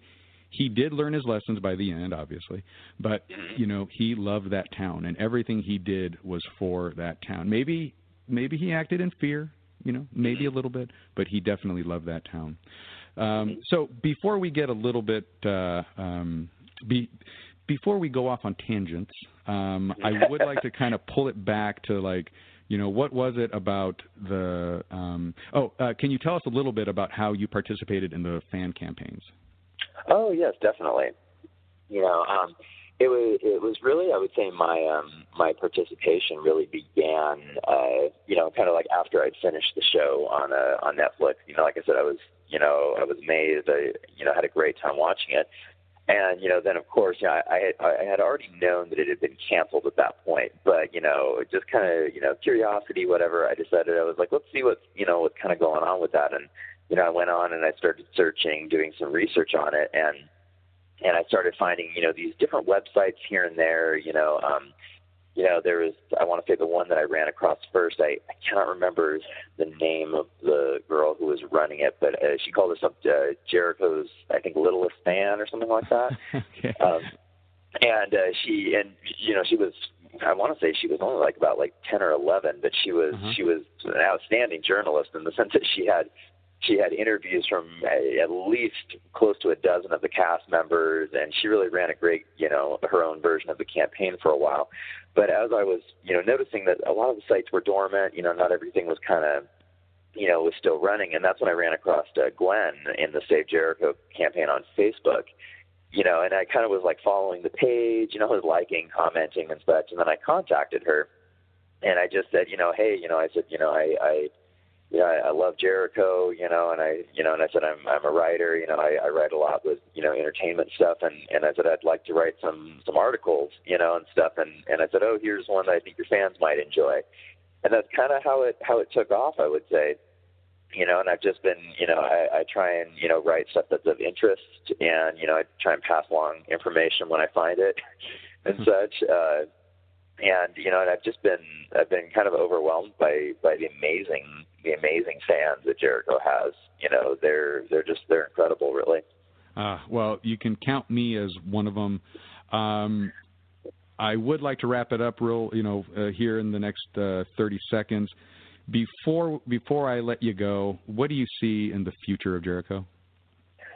You know, I really feel like I think that Jericho is going to come back, and just from like all my experiences, you know, writing for entertainment, being a journalist and such, all the signs are there of it coming back. And I would not be surprised if we heard some news in the next six to eight months of either you know a movie, a new series on CBS Access. Um, I definitely think that Jericho is rising again, and personally, I think that CBS All Access is a perfect home for it. So, you know, so I, I would tell all the fans, you know, keep keep up hope. I think something's coming. Uh, I think you just named our next podcast. It's going to be Jericho Rising. Uh, Ah, everybody, uh, please tell everybody your name again and where we can read your stuff. Oh, yeah, definitely. Uh, my name again is uh, Byron Lafayette. Uh, I'm an entertainment journalist, and uh, all of my uh, work, especially my uh, my Jericho stuff, is uh, um, now found a home on viralhair.com. Uh, I'm the editor in chief there, and so um, you know, all, all you Jericho Rangers, you can come and read my stuff there, and you know, let's uh, let's get the ball rolling on Jericho again. All right, partner. Thank you. Uh, we all All have right. the cause. There. All right. Thanks again. All right, thanks, Mark. Take care. Bye bye. okay, bye. I Quaker Life is for kids. It tastes too good to be for adults. Of course, it is very good for a girl's figure. You heard it. Quaker Life's got adult nutrition. That tastes good to kids. Try some, yeah? Try some, yeah? Try some, yeah? Put put some of this Quaker Life in your mouth hole and start chewing it, yeah? That's how my grandpappy talks, yeah? oh Jesus, that was good. Keep, keeps the little girl's mouth busy. Oh, that's terrible. I don't, Wow. I understand why you went back to the archives to get some of these, but man, I know that dark. commercial was. I, and I think he said it has dark nutrition He too. I don't know nutrition. what that means. well, it's a segregated South. No. I I'm sorry I went there. That was bad. Uh, but you know, Jim, Jim Crow times, huh? Yeah? All right. Well, we All right, really got to so onward with uh, Jared Jim Crow.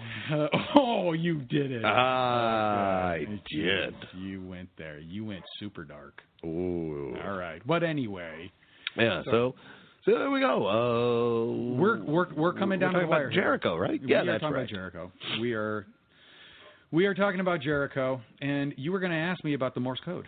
That's right. I was you? because I don't. You've been playing this Morse code. Yeah. You, you've uh, you've taken away the usual meanwhile for Uh-huh. uh, for Magic Interview Machine. Somehow you tricked it into doing Morse code. What is this Morse code? Okay, What is all right. what is happening? What are you trying to say? Am I in danger? Well, I've been wanting to tell you, and I- I've been, you know, you almost you don't deserve this insight right now, but I'm. Oh, okay, I gotta you anyway. leave. No, no, no. Sit, sit. Yeah, sit, no, sit, it's fun, sit. Mark. Sit down here. All right. So look, this this is one of the coolest things any TV show has ever done. Now, as you know, some most TV shows have like their theme music. What do you do, baby? La la la la. Without us. Exactly. Yeah. All right. And the whole point of it is is that as soon as you hear the music, you know, you old ladies uh, put down the dishes and get down there and watch your and watch your cereals. Okay. you see what I did? Uh, uh, I guess I did. I'm going back to Eisenhower. Yeah, right. you are. Okay. You are. So then, so but what what Jericho does is they they do what's called a cold open, where it just kind of starts the show. Uh, like Okay. Lost. Yeah, yeah, and then it you know it kind of it kind of crescendos in crescendos into like this to this like high point, and then it cuts off, and then you see the famous Jericho. You know, it's like a it's like in the TV static kind of you know you Yeah. hear like and, and then all of a sudden you hear Morse code. Okay, and uh, and it sounds to the uneducated that it's all the same. Yeah, it just sounds like Morse code. Well, yeah, but it's different every time. Every single episode, it's saying something differently, and it's obviously alluding to something that's coming or that's going or whatever. And they've, there's been plenty of kind of inside jokes. You know, uh, famously, um, season two, episode one, it spells out "We're back."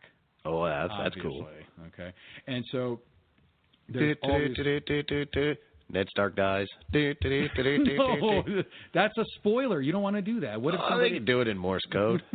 Yeah, who, who, who even knows that anymore? Well, Hawkins does. You know who Hawkins is? Who's Hawkins? You don't know who's Hawkins. Okay. Anyway, so so call.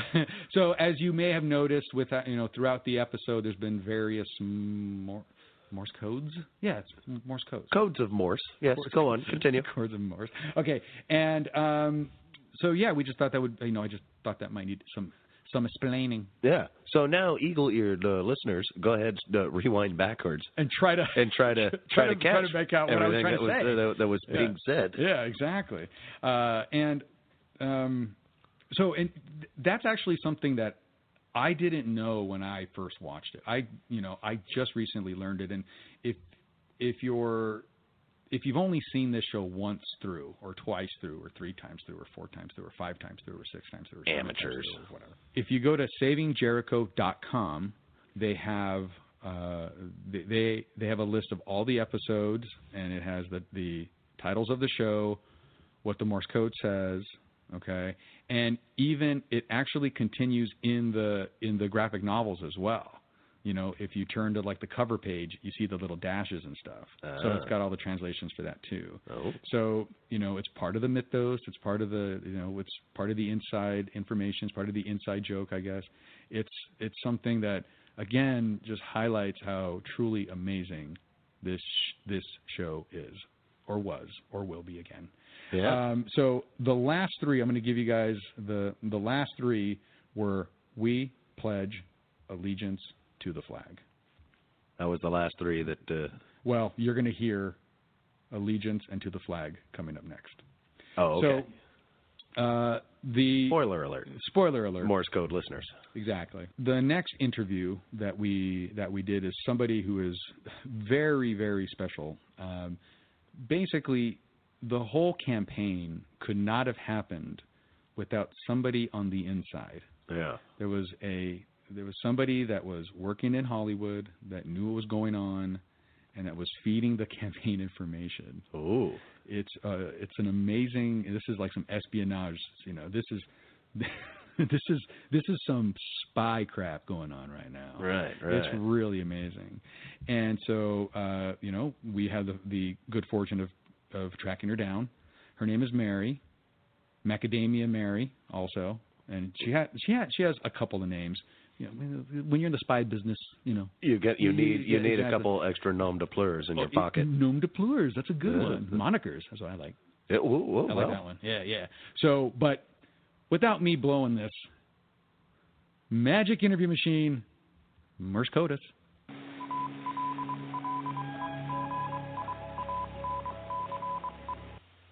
Okay. Okay, and would you please say your name and how do people in the Jericho world know you?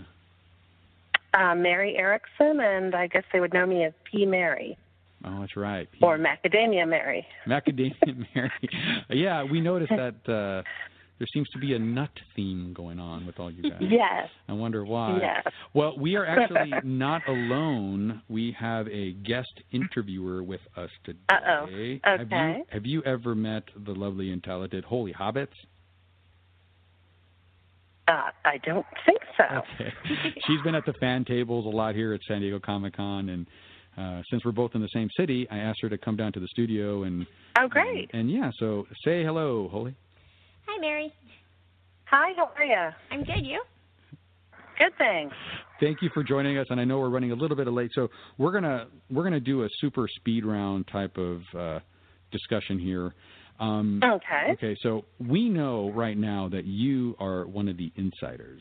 You're one of the ones that Yes. you were covertly behind the scenes, uh, uh, feeding information to this Frankenstein's monster that was a rabid fan community. And Right. can you tell us a little bit about your experience with them, or or your experience with that? Yeah. So um, I represent Brad Beyer. I'm his manager who played Stanley on uh, Jericho. One of our favorites. And uh, yeah, and uh, I had, you know, I visited a lot of sets in my day, and it was just such a happy place. Like, you know, everybody got along great. The producers were really lovely. It was just a one of the happiest sets I'd ever been on, and Brad was just thrilled to be doing the show. And we thought the show was doing pretty well. I mean, we were we knew we were kind of on the bubble, as they call it in Hollywood, which means you know it could go or get canceled. You know, it was kind of you know could go either way, sort of thing. And um, they called in Skeet and Lennie about a week before the upfronts. The upfronts are, uh, you know, uh, they show the new season to the um, the buyers and to advertisers. And so you wait every year for upfronts because they're going to announce the new slate and the new season at upfronts. So about a week before upfronts, they brought Lennie and Skeet over and asked them if they were having fun, and if they enjoyed the show, and you know they of course raved about it. So we were kind of thinking, you know, handicapping things. We thought we were looking good for a pickup, or else why would they bring Lennie and Skeet over and make sure they were happy? Hmm. So I was literally on the red carpet uh, with another client on another show and another network when my husband started calling me and saying, "Oh my God, they just canceled Jericho," and uh, I was shocked, but I was stuck, you know, on the red carpet and dealing with this other issue, so I couldn't wait, you know, couldn't do anything until I got home. But I was just so surprised because we had all kind of decided that things must be looking good. So um, when I got back to the place that I was staying, the hotel, um, my husband said, "Oh, these fans are very, very mad. They're mad, you know, because we were all on the CBS board." Or he, he, my husband found his way to the CBS board. We had been on it before, and he said, "Well, these fans, they're really upset, you know." And I and I said, "Well, yeah, you know, I, I can understand. It was kind of a shock." Um, and it was all kind of happening like in live time, and then the first moment that it sort of kind of for me anyway, gelled was that um, this guy Jeff Noel, up in Canada wanted to buy nuts, and I guess he was having trouble buying nuts in the United States. Because I don't, I don't really know where the whole nut thing comes from. I mean, I know where it comes from, the reference to the show, but I don't know who started saying we should send nuts. It might have been Sean Daly. Not really sure. Um, but uh, Jeff kind of was trying to figure out how to get nuts from Canada and didn't want to, you know, pay whatever tax and shipping and all that. So he had found his way to this nuts.com guy, and very quickly they developed this idea to build, you know, to build a hot button where people could just order nuts, and they were going to batch deliver them to CBS in New York. And Wow. all this was happening within, you know, really I want to say like maybe 24 hours of the cancellation. Because if if people really had had to go to the supermarket and buy nuts and then go to the post office and mail nuts, it probably would have been, uh, you know, died quickly, you know. But this nuts dot com thing made it, you know, you could just sit in front of your computer and buy some nuts. So it went crazy very quickly, and people just started sending nuts. And I, I can't even remember how much the first shipment was, but it was it was a substantial amount of nuts, and so it just sort of kind of caught on fire. And um, so my husband was he was closer to a computer because I was working, and he said, you know, this guy in Canada seems. You know, he seems like a pretty. You know, most people all had handles. We all had these kind of fake names, so nobody really knew who anybody was. But Jeff had his first and last name out there as his, you know, in the universe. And somewhere along the way it had been mentioned he was like a councilman in Canada or something. So my husband does a quick Google and figures out how to reach him because he was a public figure.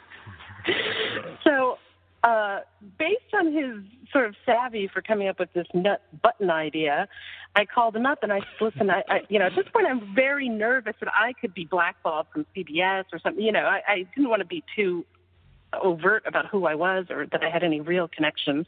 But I called him up and I said, listen, I, I'd love to help.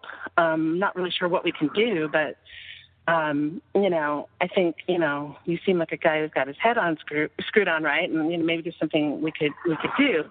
So we started talking. He turned out to be a very bright guy, and we started talking about how, you know, there've been a lot of instances of fan communities where people were upset because their show got canceled. But you know, is that going to sustain, you know, over a period of time?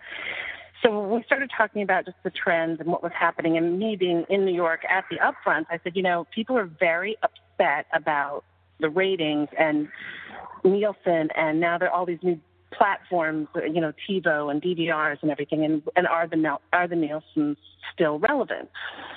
So we kind of between the two of us kind of came up with this um, idea that we would send out a nutty press kit to a bunch of press uh, giving them some peanuts that uh, the nuts guy was happy to provide. And we wrote a press list that, was really like, you know, are the Nielsen still relevant? And used Jericho as the touchstone for why the conversation needs to be had. Uh, because we decided if we just made it about fans being upset about their show, it wouldn't it wouldn't have legs. So we sent out, I want to say about 40 of these press kits to talk, because I used to be a publicist, so I, I had connections with the press. So we sent them out to, we UPSed them out to all of these, um, these journalists, and people started to run with the story. And at the same time, of course, the fan community is, you know, the genuine fans are also sending like tons and tons of nuts. And so I was, every morning I would send out these um, press releases, continuing press releases to the email to all the press people that I had. Uh, and it was kind of the update on the nuts report and the UPS shipping number so that they, you know, could, you know, another, you know, 7,000 tons of nuts are going over, you know. And, and I remember, I, you know, you, the body of the letter I could just, you know, cut and paste and slap it in. But every time I had to, you know, retype the, the subject line. And I remember my, my subject was, Jericho We're not just nuts. And I would type it so many times that I, I remember once I, I sent it off and it said we're nuts, which is pretty crazy. So, so originally I mainly was working with Jeff, but then through, you know, through the community, like other people emerged that seemed to be, you know, sane and smart. And you know there were some great people with you know, numbers and this guy uh rubber poultry who was just a genius with creating these um images. And uh he was making you know at one point he, i'm sure you know even made a full blown commercial. Like i mean there were just some really cool people out there with some great ideas and generating interesting information. And um you know, really supporting uh, some of our theories with with with facts and and you know, just uh, some some it was a, it was a really exciting and creative community of people. Um and uh but you know of course i didn't reveal who i was to really jeff was the only person who knew at first. And then eventually i, I somehow ran into gwen along the way. And Mm-hmm. And we all she um right gwen is you know she is like you know the original jericho fan and very organized. Gwen at one point there was a quite a group of us. I don't even remember now how many but um and i think this was kind of spearheaded by gwen there was an idea to try to become a not for profit thing the jericho fan community. And we were Gwen did a lot of legwork on that see, because we were at that point we were thinking of even hiring a full-time publicist for the movement. Um, to try to help, you know, propel it to another level and and uh, you know, and then of course along the way, very quickly along the way, the first time, you know, after they got, I can't even remember what it was now, about forty thousand pounds of nuts, CBS caved in and renewed the show, which was great. Uh, so it was just a really exciting thing to be a part of. I mean, it was historic and um, and fun, and uh, you know, I think at first, you know, the cast and some of the other people were a little nervous. You know, we were all kind of nervous to stick our necks out too far because you know we didn't want to be, you know, in trouble with CBS. Um, and uh but then it got to the point as you know where the actors were even doing videos and supporting the fan ca- campaign and and uh it was it just it was it was exciting and fun and historic and i met some really great people along the way and and uh you know i feel like we were all part of history All right, that was Mary. That was Mary. And thank you all for joining us for the Jericho Marathon. Uh, we're in the third hour, and uh, we saved the best for last. This is this is Gwen. I know we say we don't like to play favorites, but no, I do have a favorite. You're gonna play favorites Uh, here, absolutely. Shame. And we're going to let her take us out here, okay? So say bye to all the Jericho Rangers, will you, Grim? We'll Jura see you later. Oh, that's such a bad one to end on. Hold, give me another hour. I'll come up with something better. Hold on. okay, clock starts now. I'm giving you hints. Oh, oh, oh! I get it's No. way too fast. Magic interview machine. One last time. Morse code. it.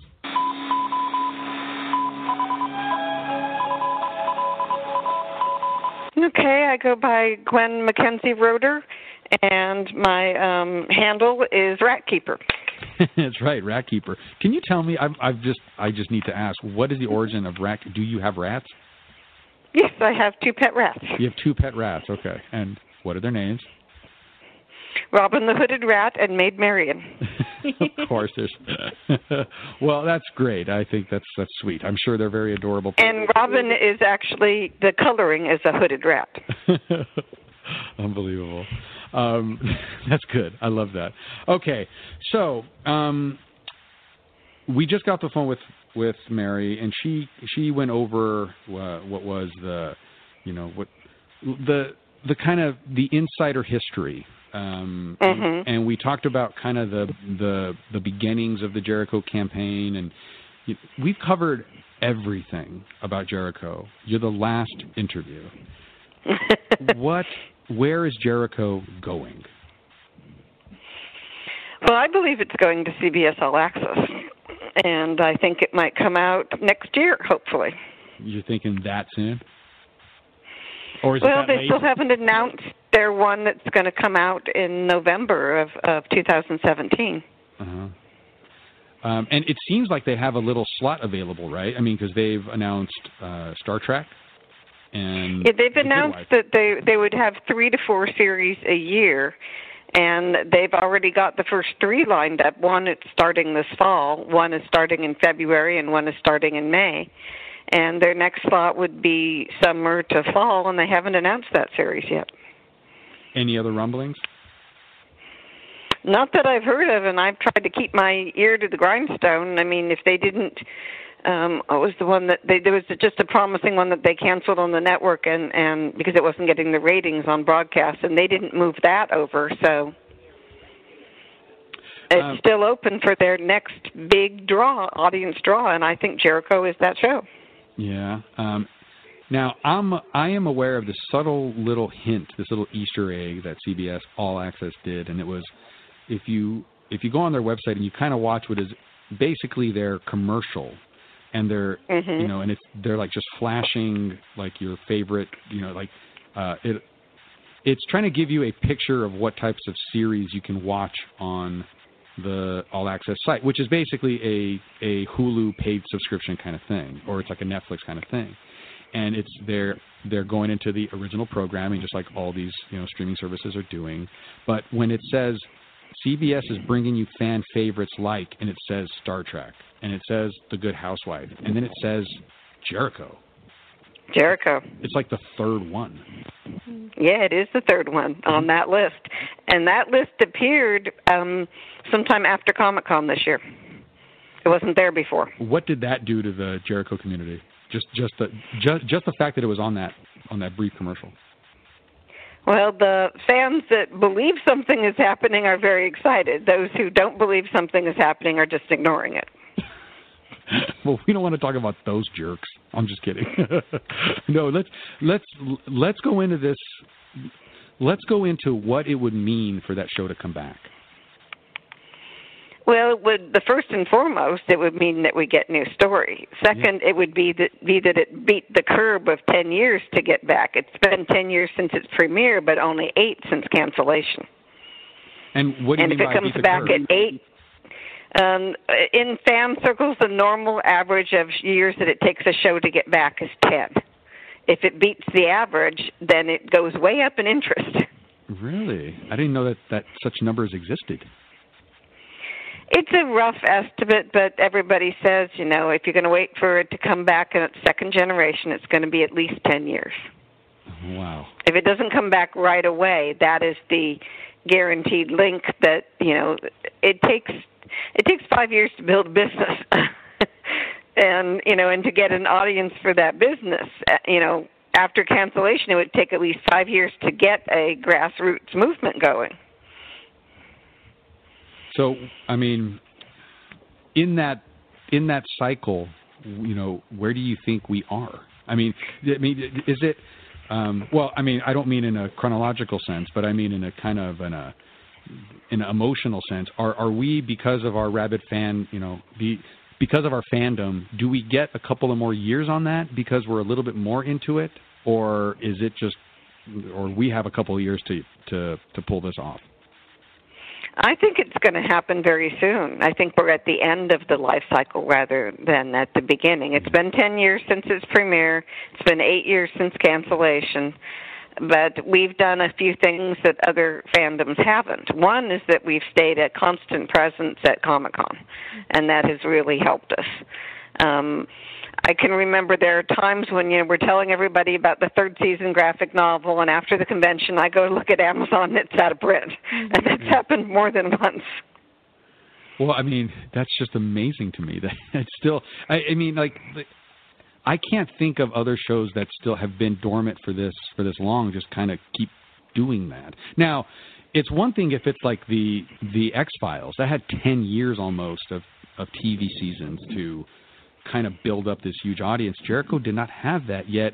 It has all the benefits of a of a long lasting series. What is it yeah, about the show? neither did Star Trek.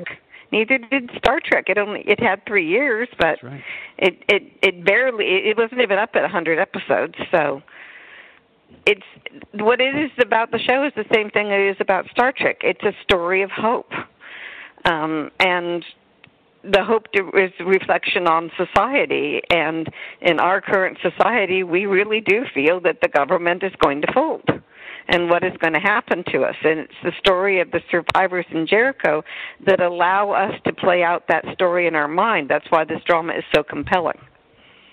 And all post apocalyptic dramas like it, they're very compelling. Yeah, I think, but um, you know, uh, I can think of the uh, Walking Dead, uh, and that one doesn't have the same uh, rise up for for nation, for you know, for God and country, you know, that that that that Jericho has. There is something unique about Jericho and how it handles the the apocalypse, in that it's not just about survival; it's about society. in a way. Society and the story of rebuilding. And rebuilding. Yeah. And I, I, I just I don't know, you know, I can't really think of a post apocalyptic show that does that. It's really just about survival. I mean, that's usually what you get out of a post-apocalyptic show. This one's unique. You know, this one this one goes deeper. But there are others coming up that are very similar. Designated Survivor is going to be about rebuilding the country. Yeah. The Last Ship is about rebuilding the country. Sci-Fi is going to have one set after the uh, no, it's TNT is having one set after the Civil War, which was again about rebuilding, reconstruction. That's the the era that we time it and tell it is in history is reconstruction. Mm-hmm. Yeah, you're right, and you know it, it, it's funny that I it, I never allowed myself to even go there, you know, uh, thinking about it. I mean, it just it wasn't really a part of. Um, I didn't think about that analogy, but yeah, you're absolutely right. It's it's crazy.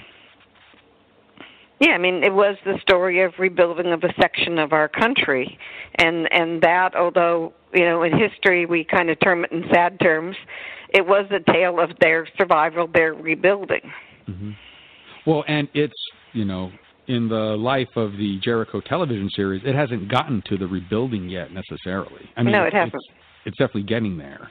You know, right now we're still looking at ma- you know lines on a map. You know, this is them, this is us, and you know, um, there's still depends on where they pick up the story because it's now ten years after those bombs were dropped in real time, and Jericho was kind of told in real time. Right, right, and so um, if you were to go back to the uh, graphic novels, um, season three, how long down? You know, is that a couple of years away from season two? Yes, there's a series of. I think there's a, a timeline that they say it's about 18 months. So it jumps ahead 18 months in that. Um, I'm pretty sure it's fairly chronological in season four, um, but they leave us on a big cliffhanger in the start of the war, and we have no idea where they're going to pick up the show and how much time period will have elapsed since the the end of the graphic novels. So the graphic novels maybe took us two or three years out. It did not take us ten years out. Well, and we've you know we've we've seen shows that have had a long you know break and that have come back and they seem to ramp it up really quickly. The the X Files did that recently. I mean, it was fantastic. Twin Peaks as well is doing that as well. They're gonna okay.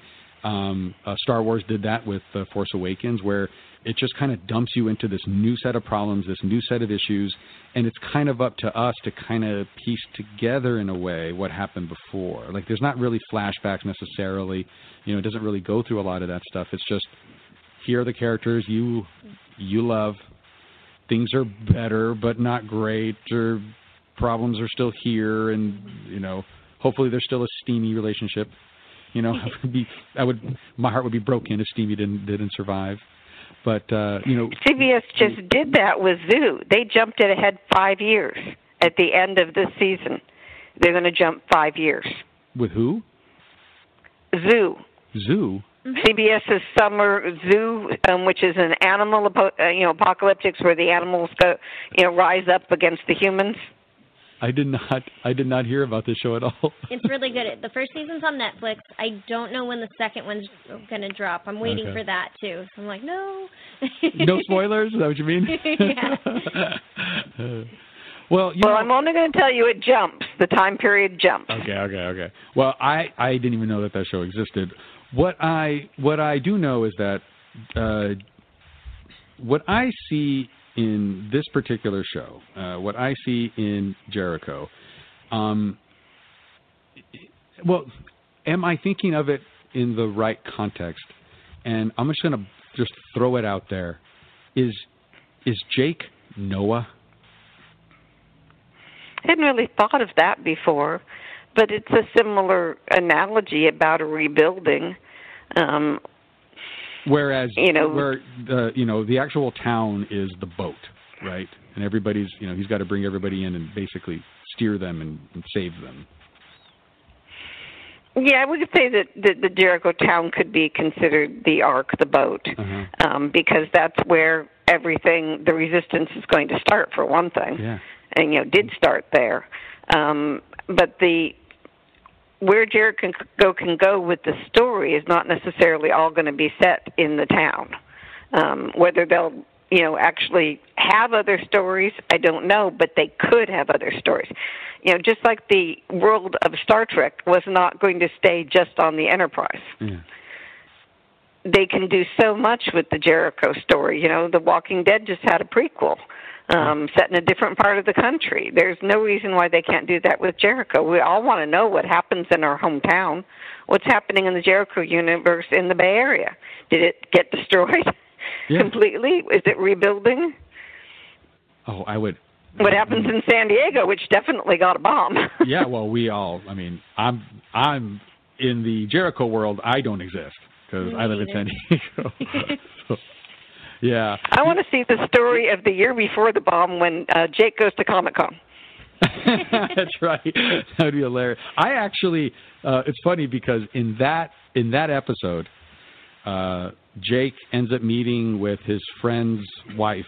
I forget her name. Um, because you know, because It was Freddie's girlfriend. I don't yeah, remember the yeah. name. and he ends up meeting her in a bus station in Albuquerque. Right? Do you guys remember this part? Mhm. Okay. I know that that's not Albuquerque. I am from Albuquerque, and Albuquerque does not have palm trees. It's a mile high city. You can't have palm trees in Albuquerque. So if you ever get hold of, if you ever talk to the writers, I don't ever want to see a palm tree in Albuquerque again. That's the only mistake. That's all right. People don't like seeing mountains in Jer- in Kansas. Oh yeah, that's right. It, it's creative license. What sets are available near you? That's absolutely right. Um, one of the things that I actually, I had the chance to ask Mary this, and I wanted to ask you this: is um, is the Richmond farm the same house that Dwight ends up in in the Office show? I know it's a big cutting question. Do you have the answer to this? In in the what show? In the Office, you know the the the sitcom, The Office. I didn't watch. I don't usually watch comedy, Oh. so I don't. I don't know. Um, we could look it up on IMDb and see if the filming um, area is the same. It's the. It's called the Carnival House. It was built for the show Carnivàle. It's in outside of Simi Valley, and the the the ranch that it's in is called Big Sky Ranch. Carnivàle, like the the HBO show. Mm-hmm. That's the same house in Carnivàle. I loved that show. It's it's the Carnival House. That's what it's called on the website. You know, for Big Sky Ranch. I had no idea. Okay, I I love this house. Um, have Have you ever taken like a a field trip there? I tried, but um the entire ranch is also under a sublease to the mining company, Uh-huh. and there's big signs up that says you go past this road, you get hit with a three hundred dollar fine. wow, really? Yeah, I took a field trip out there. It, it took me over a hundred man hours to find it on the map because all they would tell you is it's outside of Simi Valley, and then I got told that you turn left at the mining ro- uh, thing, and I was looking for the business, not the road. Uh-huh. So I finally found it on an aerial map, and I could get there tracing the aerial map, but it's a pretty hefty fine. So I looked it up, and it's actually not the the uh, Big Sky Ranch Oh, from the office. From from the office. So I was Mhm. totally wrong. Darn it. I am crushed now. I was like, oh, there's. It looks exactly like it. It's the, it's yellow. It's got the same kind of porch looking thing. Mhm. Ah, it's a model home, I'm sure. um, okay, now that that mystery's It is solved, the one that's used in, um, I think, the State Farm commercial. I I do remember that. I remember that. I remember the State Farm commercial. Yep, yep. And then uh, Somebody put on um, on on on my Facebook page. Um, did Stanley and Mimi settle down after the thing and start selling insurance from their house? I know that's so funny. That's that's that's that's fantastic. Um, I was talking to uh, Holly uh, earlier about the relationships that are in Jericho, um, and it it's amazing to us, and I think we both agree on this, is that in all the chaos in this post in this post apocalyptic world, real relationships um, were rekindled in the case of Jake and Emily, and because of the tragedy, an amazing relationship in Stanley and Mimi happened, or as it's popularly known, Steamy.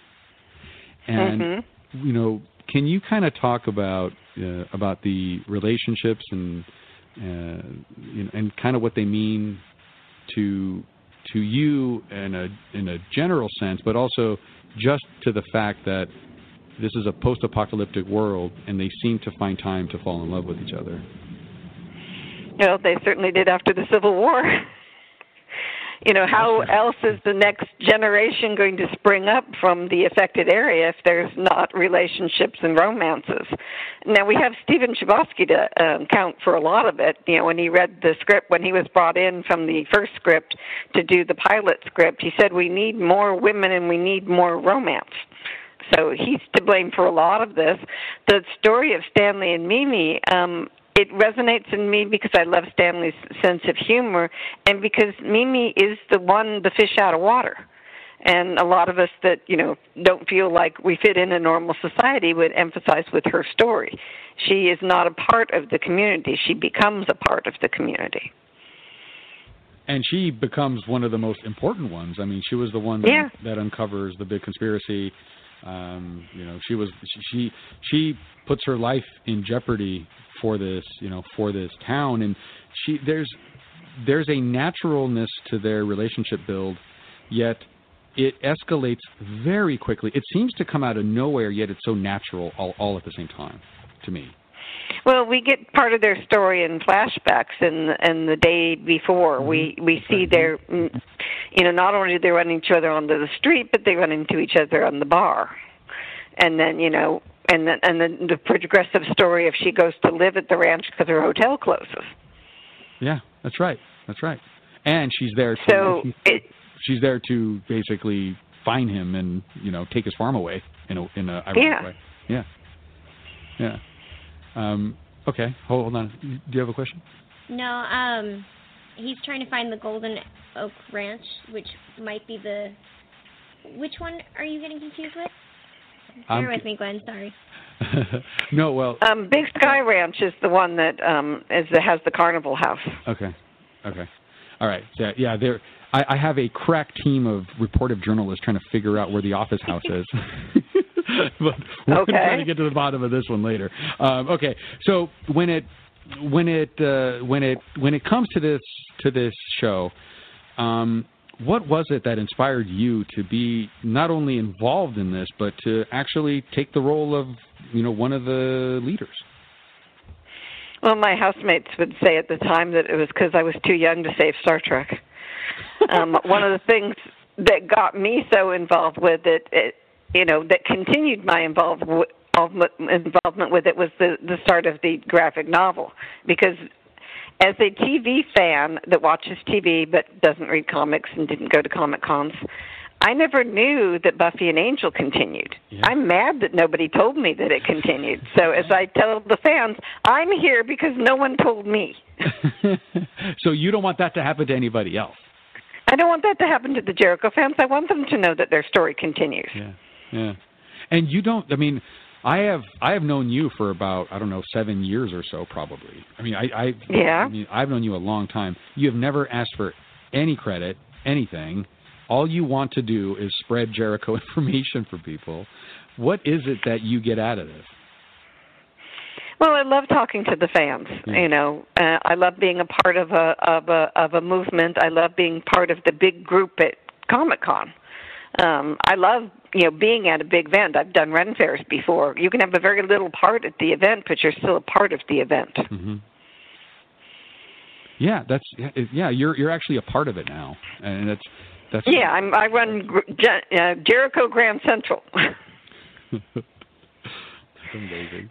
Well, and you know, uh, tell us a little bit more about that experience working at the Jericho booth. And I'm going to bring, um, uh, I'm going to bring in Holly here on this because she is actually, I'm sorry, Holy, uh, Holy Hobbit, uh, um, uh, because she's actually shared many a booth with you. So. Can, Yes, she has. Yeah. Tell us about your experiences. Tell us about some of the people that come up. You know, uh, what's it like a typical day at the Jericho booth? Well, I think the best moments are the fans that are literally in tears that they see something about their favorite show. I've had fan one fan was just literally bawling. She said, "I've participated in so many save campaigns and I never met an organizer until now." you know, it, you know, she had been a blind, you know, kind of a minion out there, but nobody didn't ever get to talk to anybody on a one-on-one basis that was, you know, doing what she was organizing what she was doing. And that, you know, that a, a lot of them just want to talk to somebody else about the show. Maybe their family didn't enjoy the show or their coworkers never watched it or something like that, and they want to talk to somebody about their favorite show and they want somebody who gets it, who gets why the show is so important, why it fascinates me 10 years after it premiered. We get fans that want to have their picture taken at the booth, so we we do that. We all get up, you know, we hand them the the Jericho Medical Center lab coat, and the um, we have one of the mortars, and we put them inside, uh, you know, in front of the big uh, "Don't Tread on Me" flag that's signed by a lot of the cast, And that, and we that is just the take their actual picture flag, right? That is the actual flag. That was No, it is not. Okay. Ours is better. Ours is better. Because yours is signed. Oh yeah. Yeah. No, no, no. It's because it's very thick, nicely made cotton. The one that they um, showed up in the air was actually nylon Oh, okay. and printed. Which is not authentic. Well, it's not authentic for flag, but I'm sure it waves very nicely. That's absolutely true. Mine wouldn't, you know. And and Yeah, the way I got around everybody signing a flag was I made the flag into a banner. Uh-huh, uh-huh. Yeah, yeah, yeah. Uh, kind of uh, walk us through. Well, for one, um, can you give us, you know, some of your experiences? Uh, for me personally, I like she said, my favorite moments are when you have those fans in tears or that are just so angry they're stomping their feet. Why hasn't this gotten back? Uh-huh. That's my favorite conversation. or the ones that get so giddy when you hand them the the lab coat to go ahead and take a picture. Yeah. That's just my favorite moments. And I've got a couple of those pictures still on my phone from this con, and Uh-huh. it's it's a blast. Yeah, I sent one of them to Mark to go on the slideshow, you know, on the player. Yeah, you're gonna. Everyone's gonna see it. I'm gonna. I'm gonna, I'm gonna definitely post it. Um, yeah. Uh, I had a favorite moment that's slightly different. I had this fan that just absolutely did not believe it was coming back. So I would listen to what he had to say, and then I said, "But did you know?" And we went through this like three times, and finally said, "Okay, I get it. It might come back." so after all that, you, you you're you're like playing tennis with him. You know, virtual tennis. yeah, it was, you know. Yeah. But he had no one else that could do that with him. He had no one else to bring him that sense of hope that I might see the story again, except for someone who's following what the studio and the network is doing. Uh, can you kind of walk us through the booth as best you can? What can someone expect to see there? Well, they can expect first of all to to see the big sign Jericho. It's on the um it's on the table. You know, it's on the banner that has Jake in it, uh, uh, way up on top of our our, our backdrop. You know that the visual and the and the word brings a lot of people in. Um, and then we have some props from the show, and we have the graphic novels arranged, and then we have um, the map of where we could be going, what where we left it, what the um, the U.S. looks like in in the Jericho universe, and the after many revisions, I finally got it kind of flowing right now where, you know, things from the show are on the left and you have the comics in the middle and you have the map on the right. And this is kind of a visual clue to the workers that we're going from show to bridge, which is the comics, to what comes next. And the map itself tends to bring in um, non fans because they see this map of the United States divided up in our election era right now, Uh-huh. and they want to know why it's divided up that way. That's true. That's right. Well, it's not because of President Trump, but, but Yeah, but- yeah. Uh, but okay. So so look, um, we we have okay. So from from from my memory of it, there's I've seen the you know one of the actual prop mortars. Mhm. Okay, from from the from the series. I I remember the "Don't Tread on Me" um, flag. Mhm. Have you had one of the the New Alliance flags as well, or was that a banner? I remember Um, that. no, somewhere. the A- the Allied States. No, we don't have a flag. Okay. Um, I had once started to make one in Counted Cross Stitch when the table was not doing much, um, but that quickly went by the wayside when you have to talk so much. and I remember, and you have the lab coat. Oh, and you have um, Emily's like shirt, and and, it, and it's got the blood on it. We have. Um, that was the. Go ahead. Go ahead. Um, we have the one from Hawkins' partner, Sarah, that the, that she got killed in, it, Oh, and that it has Sarah. the blood on it, and Okay. has the the um the wire from where the blood pellet was. Uh, we have the um the one from Ravenwood Thug Number One that Bonnie killed, the first one she killed in that montage. Um, of him coming to the door and you know her blowing him up. We have that one, and Hollywood Blood is made with um strawberry jam too. So it's tasty. And during, well, it wasn't very tasty. It's just that during the hot first Comic Con we were at, everything melted, and and the Ravenwood uniform is all stuck together, pants and shirt. You'd have to pry it apart. I thought you were going to say bees. That bees came, but okay, I was wrong about that. No, fortunately, we haven't had that. For a while, I had to have those uniforms separate from everything else because the blood was running for a couple of years. Uh-huh. And of course, you have the you know the cool little Jericho tattoos, which I've been to plenty of comic cons where I just I've got tattoos all over me of little exploding uh, bombs.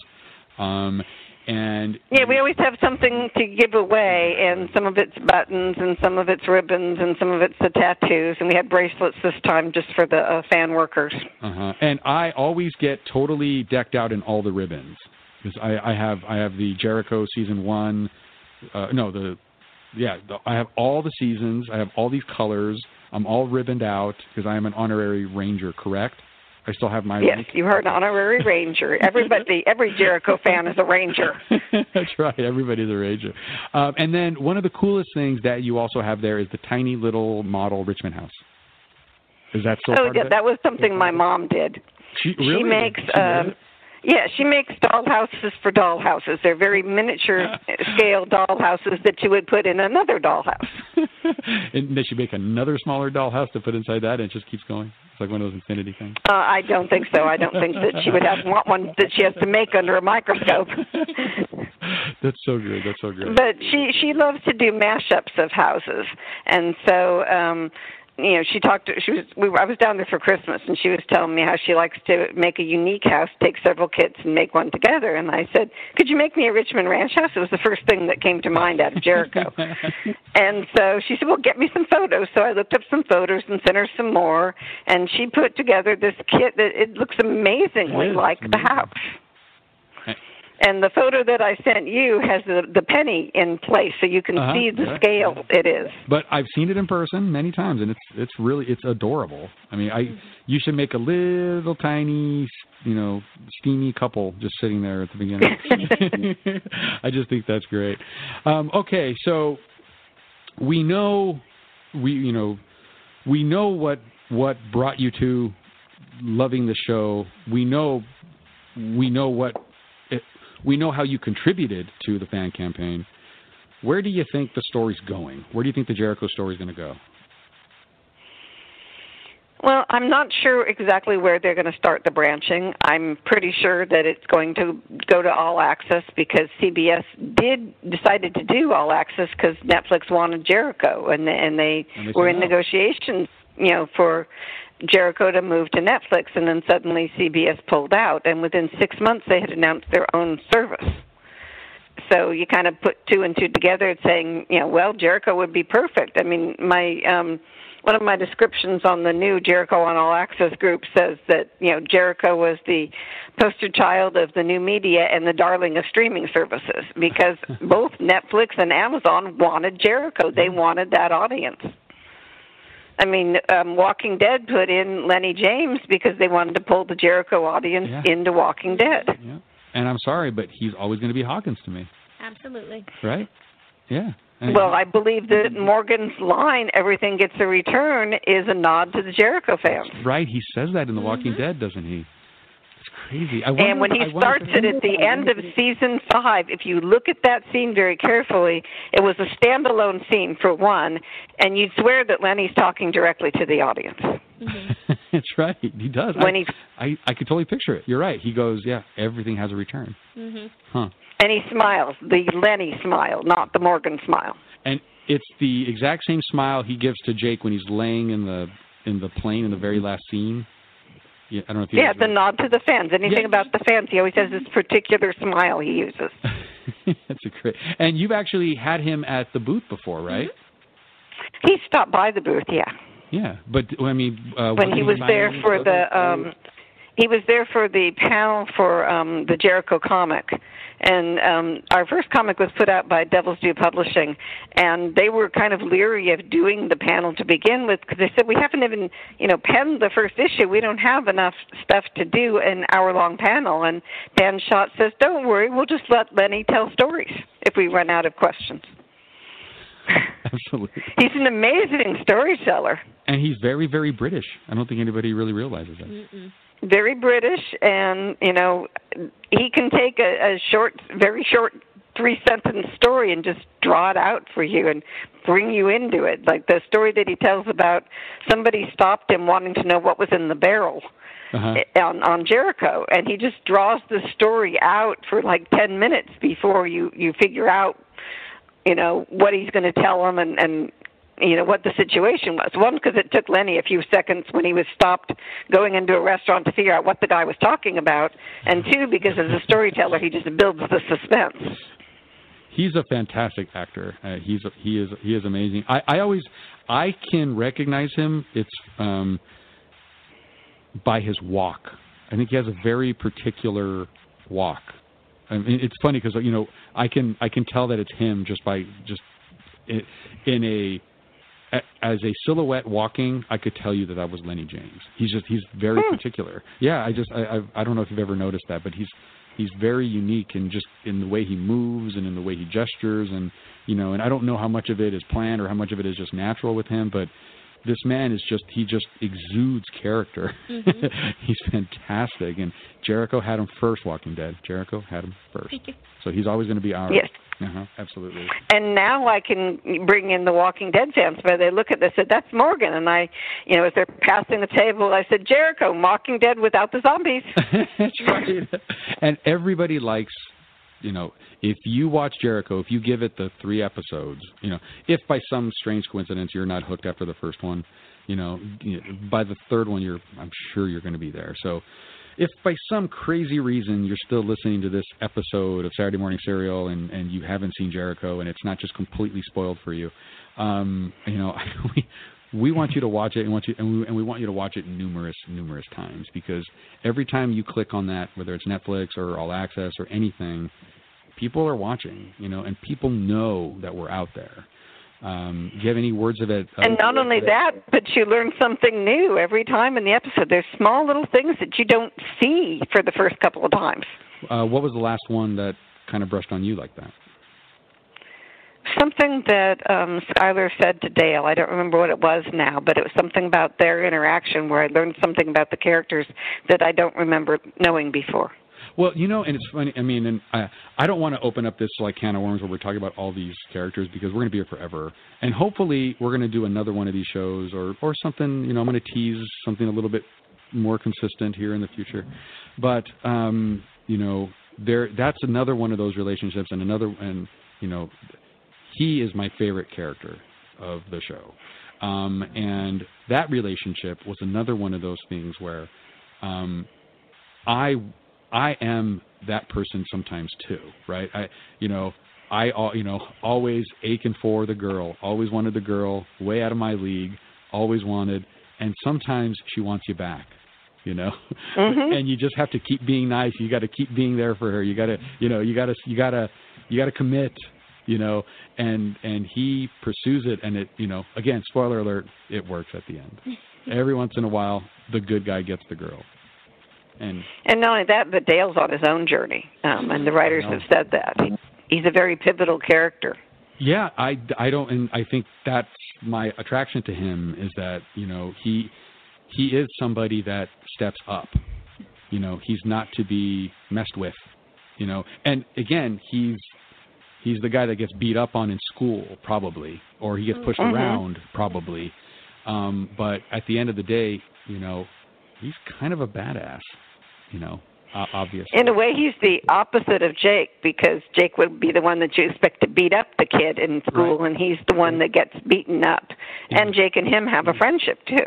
They're they're very close in the show. I mean, there yeah, there is there is a bond with those with those two, and even uh, there's a there's a bond with him and with Mayor Green as well that I think is really really rich and and again, guys, we can talk about this forever. Um, so hopefully, let's table our conversation on him, um, and just uh, Gwen, just give us some kind of last last words, some last bits of hope. You know, something that help us end the show. What do you want us to know about Jericho? Um, Uh, I want us to know that there is no way the story will not continue. I mean, maybe it won't happen next year, but it will happen eventually. The post apocalyptic genre is so hot right now. No company's going to leave Jericho on the shelf forever when they can make money off of it. Mm-hmm. and I'm in line. Take my money. I will watch. I will, you know, make Yeah. little Jake figurines. I'll, I'll buy one. No problem. Yeah, action figures. And make some. We didn't have any action figures. We need them. We need Um, one of the, I think you've already had Byron on, and um, you know he's one of the ones who's been writing articles about it. And when his um, when he sent me the link on Friday morning of Comic Con, and we started showing it to all the people that came to the table, and it was up on Facebook. One link on Facebook got 33,000 hits. Wow. 33,000 people saw that article from one link. I don't even know how many people saw it total. Wow, that's amazing. And what and what the producers, you know, were letting us know is that, you know, the network is seeing, you know, the amount of people that are interested and what they're saying about the show. The Jericho fans are very, very excited to see their story continue. The Star Trek fans, after 50 years, are a little bit more jaded about a continuation, and they're not getting the excitement that CBS wants, you know, for a new show. Yeah. Jericho's giving them that excitement, Well, and Jericho has the edge on that. Yeah, and I think that there's just been a little bit of saturation on the Star Trek side, you know, and and you know we have we have a hunger for for Jericho. We want Yeah, because our story ended in a year and a half, and we got nothing except the graphic novels, which really helped and certainly propelled the fans forward in you know interest in what happens. But Star Trek has had 50 years, so many books, so many series, so many movies, you know, and a lot of them are saying we don't want you to ruin our you know our our experience of what we know so far, and we don't want you to ruin that. Yeah, And CBS has never been in charge of Star Trek before. Really. No, ever, ever, all the other series went on were on different networks. CBS got it in the merger with uh, Viacom buying out Paramount. Okay. So they're I had a discussion about this at the fan table at Comic Con. Somebody was saying, "Well, I don't like them because they didn't bring Enterprise back," and I said, "But CBS didn't do Enterprise. they didn't kill Enterprise. Why did they do that? They didn't kill it. They didn't do it." And then he goes, "Are you sure?" And I said, "Let's pull it up on IMDb." And ended, I think, in 2005. The merger took place in 2006. Mm-hmm. So your anger at C- and this is one of my workers at CVS, is totally misplaced. Yeah. But it, but we should have a little bit because they canceled Jericho, and they shouldn't have done that. And I know that they feel sorry about it. Um, and but again, ev- to, again, we could go on forever talking about this show. And whenever I stop by, I always, well, I don't always, but for the last few years, I strategically, I don't go to the Jericho booth until Sunday because I know that when I get there, I'm going to be. I'm going to take up all of your time. I'm there for like an hour. so, so again, And guys, this year especially, I brought you way up to date, and I you know. turned and said to me and said you hit the big time. yeah, I know. And I've Yeah, told the fans that. I, I totally agree. And and and you know, like this is this is this is something that is it's building. Um, there's a momentum to it again. Uh, we are feel. We're, there's an there's an excitement level, you know, and we we want more of it. So um, with those, you know, brief words of hope, um, uh, uh, I do want to thank you for not just coming onto the show now, but in just keeping me engaged in the Jericho world. Um, you know, I don't know. I'm sure I would still watch it, but I wouldn't talk about it. I wouldn't. it, wouldn't be alive anymore if it wasn't for you and for many of the people that are working with you, and that you're there and that you're keeping this thing. You you know you're the one breathing life into it. You know. Uh, Well, I'm breathing hope into it. The life was always there. But our story of Jericho is about hope to begin with. So I've just continued the show's message. and we, I share it with you. And look at how much we've talked about Star Trek in this, you know, this what 30 minutes in this and its parallels to Jericho. Well, everybody thinks that it's okay to bring Star Trek back. Why don't we think that CBS is going to bring Jericho back? They are. They are. That's the it's defining- just a matter of time, and they should get to it sooner. Just a sooner. matter than of time. Yep. Yes. Exactly. Okay, holy hobbits. Do you have any parting words? Any final questions for Gwen? No, I think we covered it all. I mean, we just have to keep in mind that everything does have a return, as Lennie said. Everything has a return. Gwen, thank you so and much. And I want to I want to thank Holy Hobbits for getting more involved as the years go by and for being my second now and helping me run the table. your captain, ranger, hobbits. What are your new names? okay. Well, thanks, thanks, thanks again. Uh, do you, do you have any words? No, that's okay. good. I thank right. you for your time. Well, I think we've all had about enough of this, right? Everybody good? Oh no, I've never had enough about Jericho. We have not had enough of this, but we're going to end the show. I'm going to go I'm going to go do the fan newsletter right now. Well, all right. Keep me informed. Uh, keep me in there. And um, uh, again, I wanted to thank you, and I wanted to thank the the whole community that you got to call in. Uh, we're going to try to, you know, we tried to use as much of the audio as possible. Um, you know, we're going to pepper in everybody into this thing, and there's going to be room if we missed anybody. We're going to do it again. Don't worry. Uh, just as Gwen said, we have not had enough of this. And Jericho Rangers rule. Jericho Rangers rule. Now we know. And knowing is half the battle. Oh, this is enough of this. So G.I. Uh, Jericho. All right, I got it in. got one more in. Oh Jesus, this is not enough of this. But just we do have to take an, a, a brief moment to thank everybody for joining us on this one. We actually have credits on this show. We've never had credits. So here we go. Jason Moore, Chris Whitman, Steve Wood, Jeff Knoll, Clark E, Christy Hoover, Chris Castagnetto, uh, Gwen McKenzie, Barney Murphy, Byron Lafayette, Travis Dow, Don Braddock, Daniel Brown, Kathy Simpson, Mary, Eckers, Mary Erickson, and some of you, like Daniel Brown, the file got corrupted and you got left off. I'm sorry about that. And Clark E, you're with us in spirit, but you did not get interviewed because, again, my total incompetence. So, but for all of you that joined us, thanks again. For all of you that wanted to be here, sorry it did not work out, but the show's long enough. Now it is enough of this. Yeah, thanks a lot, guys. Your fandom is strong.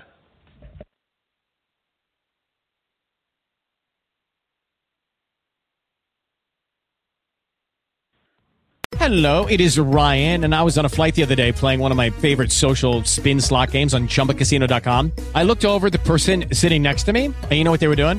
They were also playing Chumba Casino. Coincidence? I think not. Everybody's loving having fun with it. Chumba Casino is home to hundreds of casino style games that you can play for free anytime, anywhere, even at 30,000 feet. So sign up now at chumbacasino.com to claim your free welcome bonus. That's chumbacasino.com and live the Chumba life. No purchase necessary. Group. Void were prohibited by law. See terms and conditions. 18 plus.